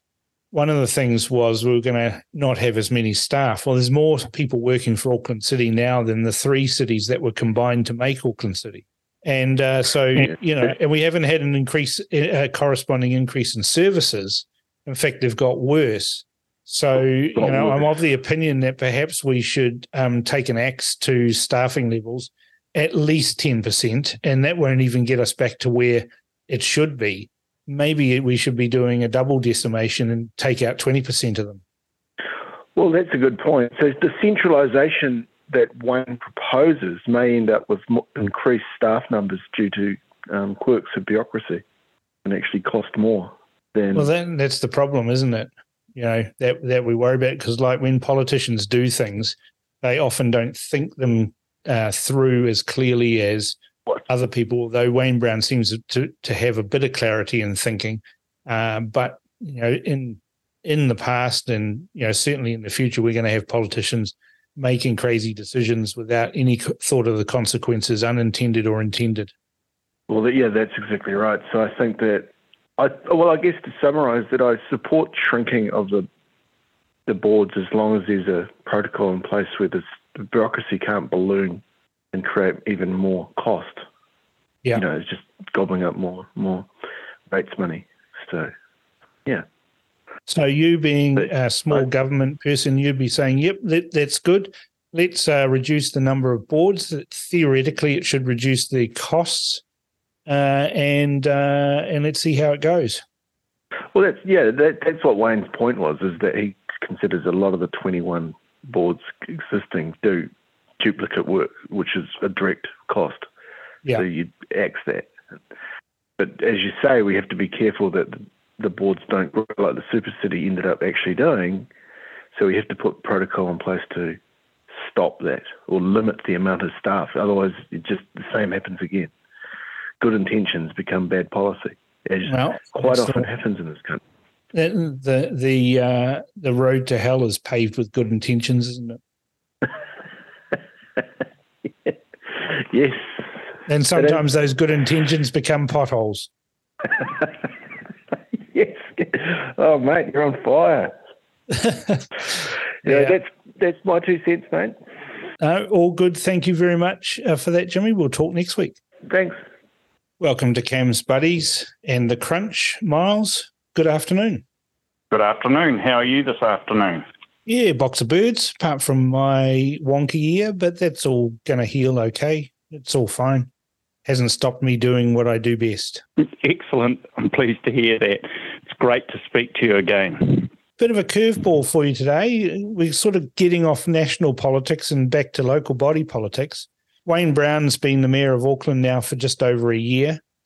Uh, I'm interested in your thoughts on how he's gone, uh, where he should be going, and more importantly, his latest proposal, which is to reduce the local boards from 22 to 13, uh, reducing the number but increasing, as he says, um, additional powers for them, uh, and also uh, additional funds uh, for those boards. Okay, so I guess that, uh, uh, firstly, I live in Auckland, and this is a topic very close to my heart because I think the Auckland super city was all hellfire and amalgamation and all about saving money through um, cutting duplication of services. And how did that turn out? Well, it was a big bust.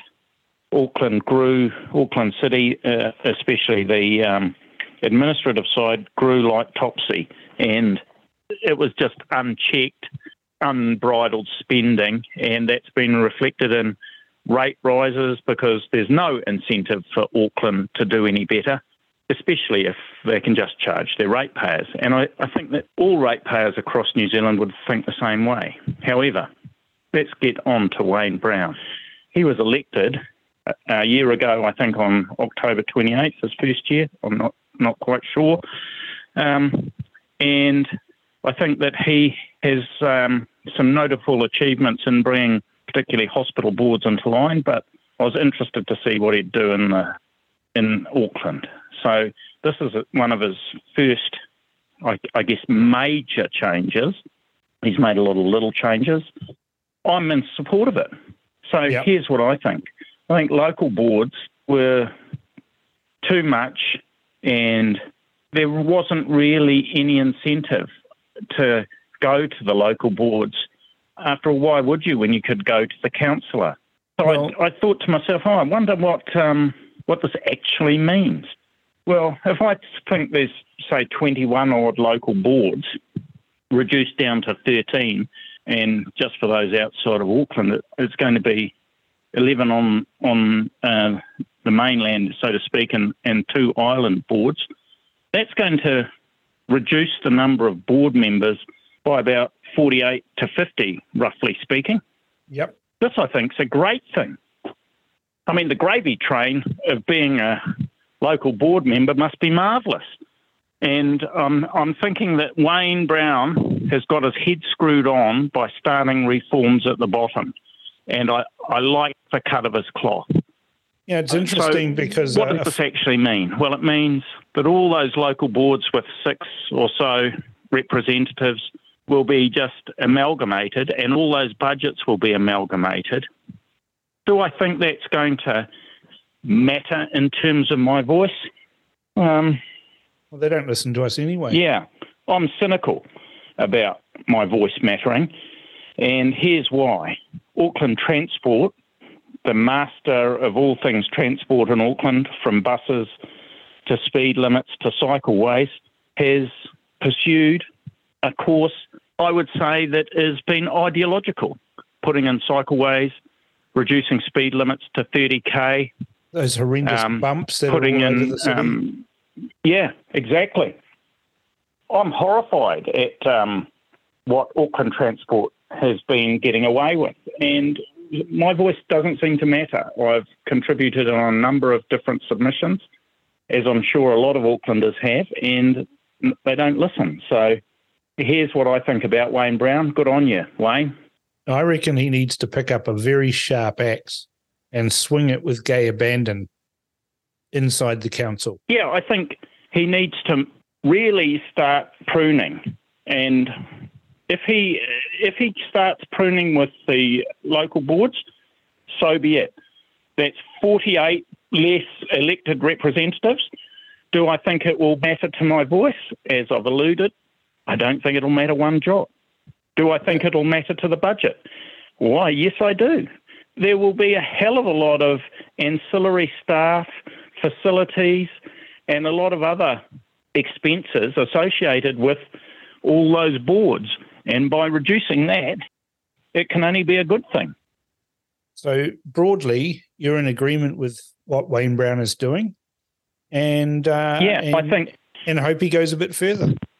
Yes, I think that's true. I think. Um, I think Wayne Brown has discovered the complexities of local government and uh, running a council as uh, the mayor of Auckland.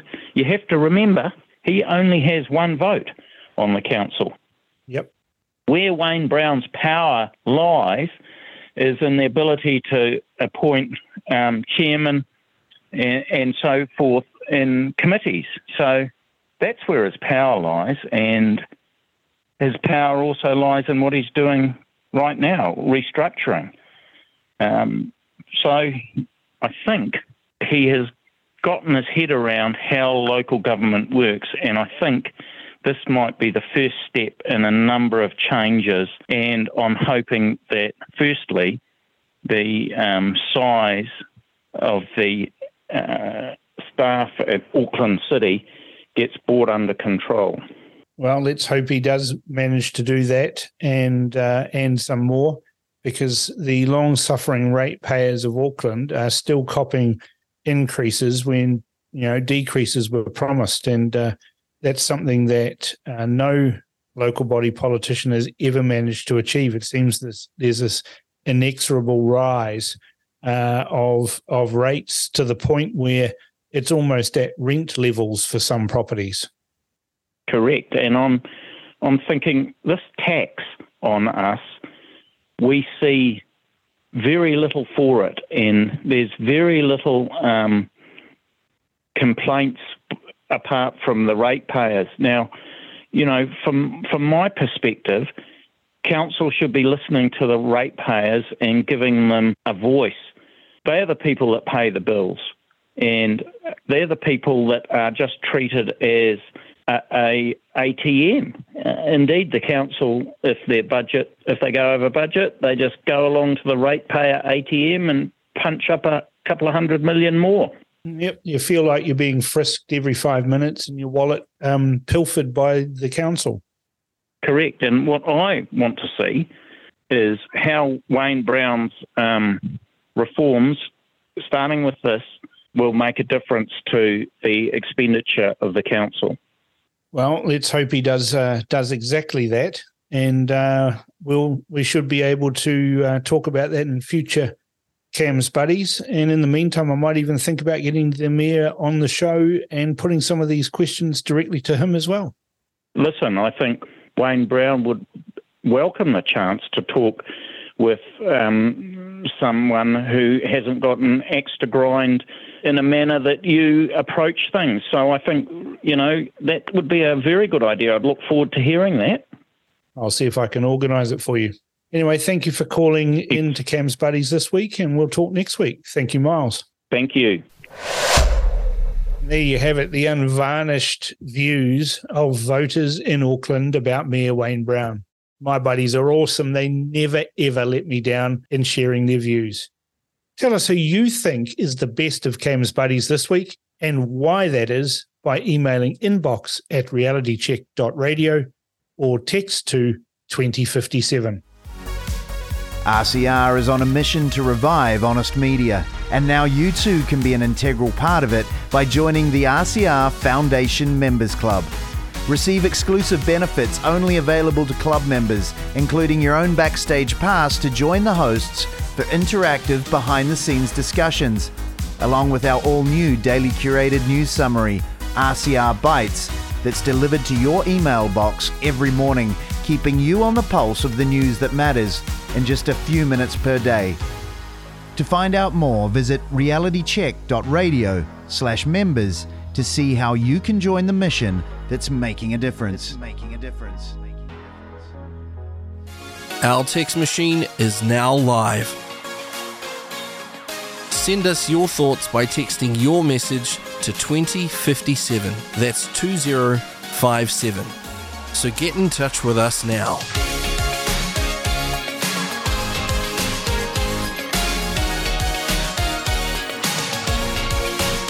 Now, one of my favorite parts of the show, it's the mailbag. Let's see what we've got. Have we got bouquets or brickbats? We'll start off with some general feedback. Simon says, Hey Cam, wow, good times. I enjoy your interviews because you have a very profound honesty. Didn't know who you were beforehand, except some whale thingamajig. Lol. Ron says, Hi Cam, love your opinions on the political debate. They are very unbiased and level headed. I voted for Liz Gunn and it was a heart vote as I knew Peters would get over the threshold. Peters is a politician and the only vote in reality. You made a great point about the other people on their list that can make a difference. One area that does concern me, and I guess it is a historical thinking, but why do all the seats go to Na- National and Labour, give or take a couple of other smaller parties, ACT, Greens, and Maori? Logically, and I use that word with tongue in cheek, wouldn't it serve the community more with an independent? And the only thought that I have is that they, the voters, think that they need a large party to get local policies through. Love to hear your thoughts and really believe you have great political insights. Yeah, Ron, look, that's something that really bugs me that essentially for the electorates, it's the red team or the blue team. And I, am very pleased to see uh, ACT uh, the Greens and the Maori Party actually picking up some electorates off Labor and National. It doesn't ma- matter so much in the end of the day uh, in terms of the overall result, but I think it's good to have local representation that's not represented by one or other of the two major parties. Susan writes and says, Hi, Cam. I enjoy your political analysis and agree that taxpayers shouldn't be funding media, cultural events, and entertainment. But appreciation of classical music in New Zealand is actually growing in popularity because a large number of Chinese and Korean immigrants play classical music. So I think you very much underestimate its relevance. If taxpayers funded only the basics, we could each keep more income and pay for whatever we support. In my case, RCR and classical music. And Susan, you raise a good point there. But I'll bet you, you know, to your bottom dollar that those Chinese and Korean immigrants aren't listening to classical music on the concert program. I reckon they're probably listening to it on Spotify, which is what I was actually saying. Instead of spending tens of millions of dollars on a radio frequency, just give the very few, and it would be very few people who enjoy classical music, access to a Spotify account if they're of um, you know, uh, low means to be able to do it themselves. I mean, a Spotify account's very low cost, uh, and there's no need for us to spend tens of millions of dollars on broadcasting it uh, to the less than a thousand people who probably listen. Glenn also comments on this and says, abolish Concert FM, defund the NZSO, wash your mouth out, Cameron Slater, you Philistine. Well, I might be a Philistine, but it's my money that's paying for those super uh, subsidized seats for the New Zealand uh, Symphony Orchestra. I'd also defund the ballet as well while we're at it and have a go at the Auckland Philharmonia Orchestra. Uh, you know, there's no need in a modern society for the state to be funding all of this to the tune of tens, if not hundreds of millions of dollars a year. So I might be a Philistine, but um, I want my money spent on things that I appreciate, not what you appreciate. And that sounds grumpy and curmudgeonly, but hey, that's me. Araha writes, Cam, I was one of the people you said, him, you must be joking when you joined RCR. I'm 76 and I well remember your whale oil nastiness, but thought they, RCR, aren't stupid. And then I read your story and I listened to a couple of crunches. And after that, had the mission to convert doubting friends. And as you said in your post election session with Paul and Marty, your great strength is you listen to your guests and engage with them and don't go for the aggressive confrontational hits that the current MSM journalists do. Kia kaha. Thank you so much, Araha. I appreciate those thoughts. And uh, I am trying to be different uh, from back in, in the whale oil days, and it looks like it's working. Another Cam writes, boss of state services leaving is interesting institutional knowledge leaving on strike in protest, but also what a blessing, Gone Burger. A couple of comments about Matt McCarten. Uh, Anonymous says, good analysis with Matt McCarten, well worth listening to the show. And Kevin says, good discussion with Matt. I'm not political, but I'm getting there. Cam, you mentioned that as a politician, you said you have to lie. Can you give me an example when you think it's acceptable? Well, as a Christian, I don't think it is acceptable to lie. And that's why I have a real problem with politicians who claim that they're Christian and are politicians. I don't believe it's possible for any politician to not lie.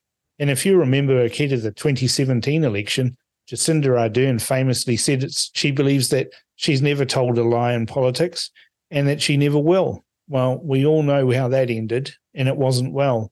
And the first lie she told was that she's never told a lie. And uh, we've got some comments about Rachel Stewart. Rachel said, What did they think we were doing during lockdown? They thought we were baking sourdough and learning how to knit and not talking to our neighbors, but we were organizing. Rachel Stewart is awesome. Really cool discussion with her. Thank you. I love you both. And wrong, Cam. Helen Clark and her policy of interest off student loans was good. We had 7% uh, interest on our loans from day dot of drawdown. By the time we graduated, our loans had doubled or tripled before we even started earning. So that was one thing. Jacinda didn't do anything near that transformative for people. Mike from Foxton, my favorite correspondent, he says, Hi, Cam, just listening to your interview with Rachel. What a lovely woman. And as a Boilermaker who was on the march to Parliament in 1978, I can totally relate to her statement about a Labour voter never voting for New Zealand First. I never thought that I would ever not vote for Labour. And I grew up living just the, over the up the road from another Boilermaker, Fraser Colman, a man who went to Mururoa Atoll to protest nuclear testing in the Pacific. A man with integrity, passion, and honesty, qualities missing in the career politician of today. I'm so glad the old regime is out and may it stay that way for a couple of decades at least, and that we can grow the new people in New Zealand First to be confident, passionate, and honest leaders. Maria from Tauranga writes, enjoyed the interview with Rachel Stewart. She would be a fascinating person to come for dinner. So glad Winston will be at the negotiation table. Bad luck for you, David. You'll be breaking your first promise not to work with him. You're an idiot. I only wish more people understood the wasted vote to be fair. I only learned the reality of this election. More education is needed to understand it. Such a shame our freedom fighters in New Zealand First didn't make it. I hope they don't give up politics and keep fighting in the Kiwi corner. Diana says, I'm listening to the replay of Cam and Rachel's interview. They both resonated with me. You're both saying what I was thinking. I would have never thought that I would be voting Winston, but here we are. He was the only logical choice for a freedom thinker. Unlike Rachel, I've been an ACT voter since Rodney's days and even voted in Epsom. Like Cam, I could not bring myself to vote for any of the 120 MPs who would not speak to the protesters. And Jacinda Jabby wanting to be first at anything, maybe she can be first to have the unearned dame taken off her for destroying New Zealand. It was a total travesty giving it to her a damehood and giving Doomfield a knighthood. Disgusting abuse of the honours system. Anonymous says National did have a good election. We've never had a media landscape like this, being paid for and in the pocket of Labour. National did well just to keep their head down. The media gaslit the movie too, still not reading the room. Did Rachel see River of Freedom at the embassy? They held out a long time to play it. Uh, yes, Rachel did see the River of Freedom uh, movie, so and she gave us our thoughts on that. The patrons of National and ACT are the rich pricks. I assume that when the Nats didn't do a deal with Winston but tried to take him out, Paula Bennett, they were following orders. Winston made serious wine box enemies who have egos too and want his head on a plate. It's the only rational explanation I can see here. National couldn't be that stupid. Cheers for the program, Steve. And Julian writes and says, Hi, Cam, really enjoyed that interview with Rachel. And in fact, I'm enjoying all of your others. I am right of centre, but enjoy different perspectives, from Sean Plunket, Leighton Smith to the working group. I particularly miss Rachel's pieces in the Herald, but believe she went the way of Michael Bassett. Keep up the good work. And some comment, uh, one comment, a long one from Mark about New Zealand First.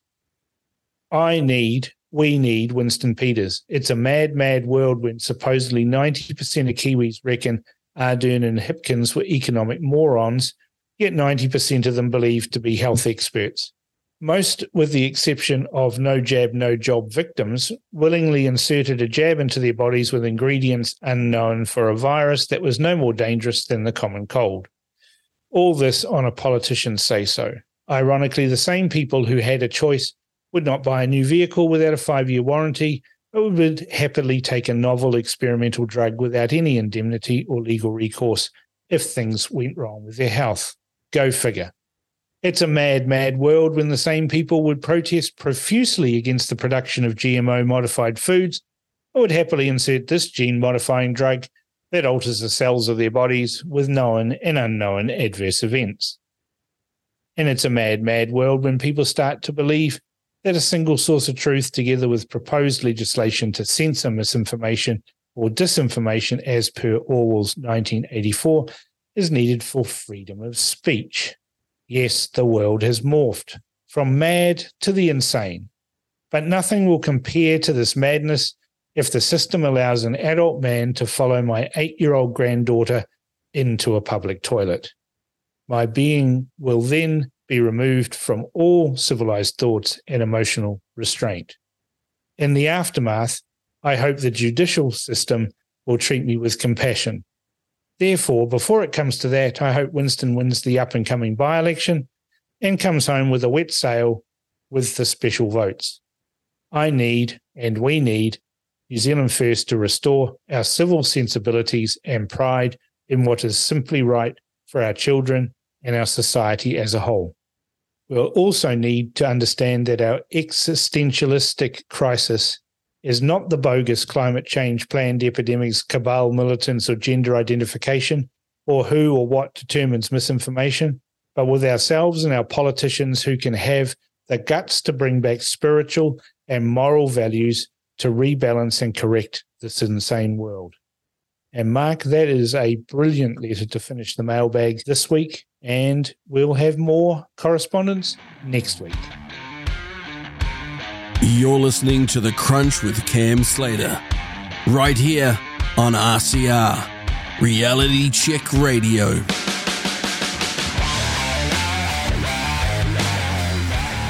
Right, that's it for the crunch this week. Wasn't it interesting to get Liam Hehir's perspective on how the National Party fared in the election?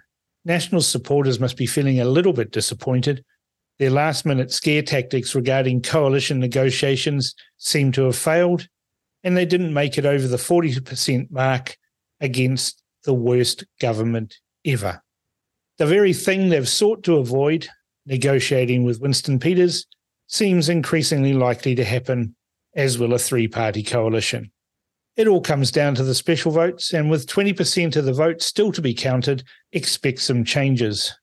But there are some fundamental things wrong with our society and economy, and Liam is probably right that the new government is going to have to knuckle down and focus on simple but crucial things like getting the cost of living under control, addressing the rampant violent crime in society, and fundamentally fixing the health system before we can tackle more complex issues. We certainly have a few years of hard yakka ahead of us, And that's why we are here at Reality Check Radio to give you all sides of any story or issue, to discuss those meaty issues and thrash them out. And it's a job that we all love doing. If you're using the RCR app, and you really should be, you can easily get all our replays on there as well as listen live. And I have to give a big thanks for the team that helps put together this show each week and makes it all work. I'm truly grateful for their support from Bex, my producer, to Dave and Charlie keeping everything tight in the back end, to Liz for collating the mailbag. Thanks to you all. It's been a real pleasure having you all back again this week. I'm loving your feedback, including the brickbats, and really enjoy talking to so many people sharing their thoughts on politics, life, faith, and everything in between.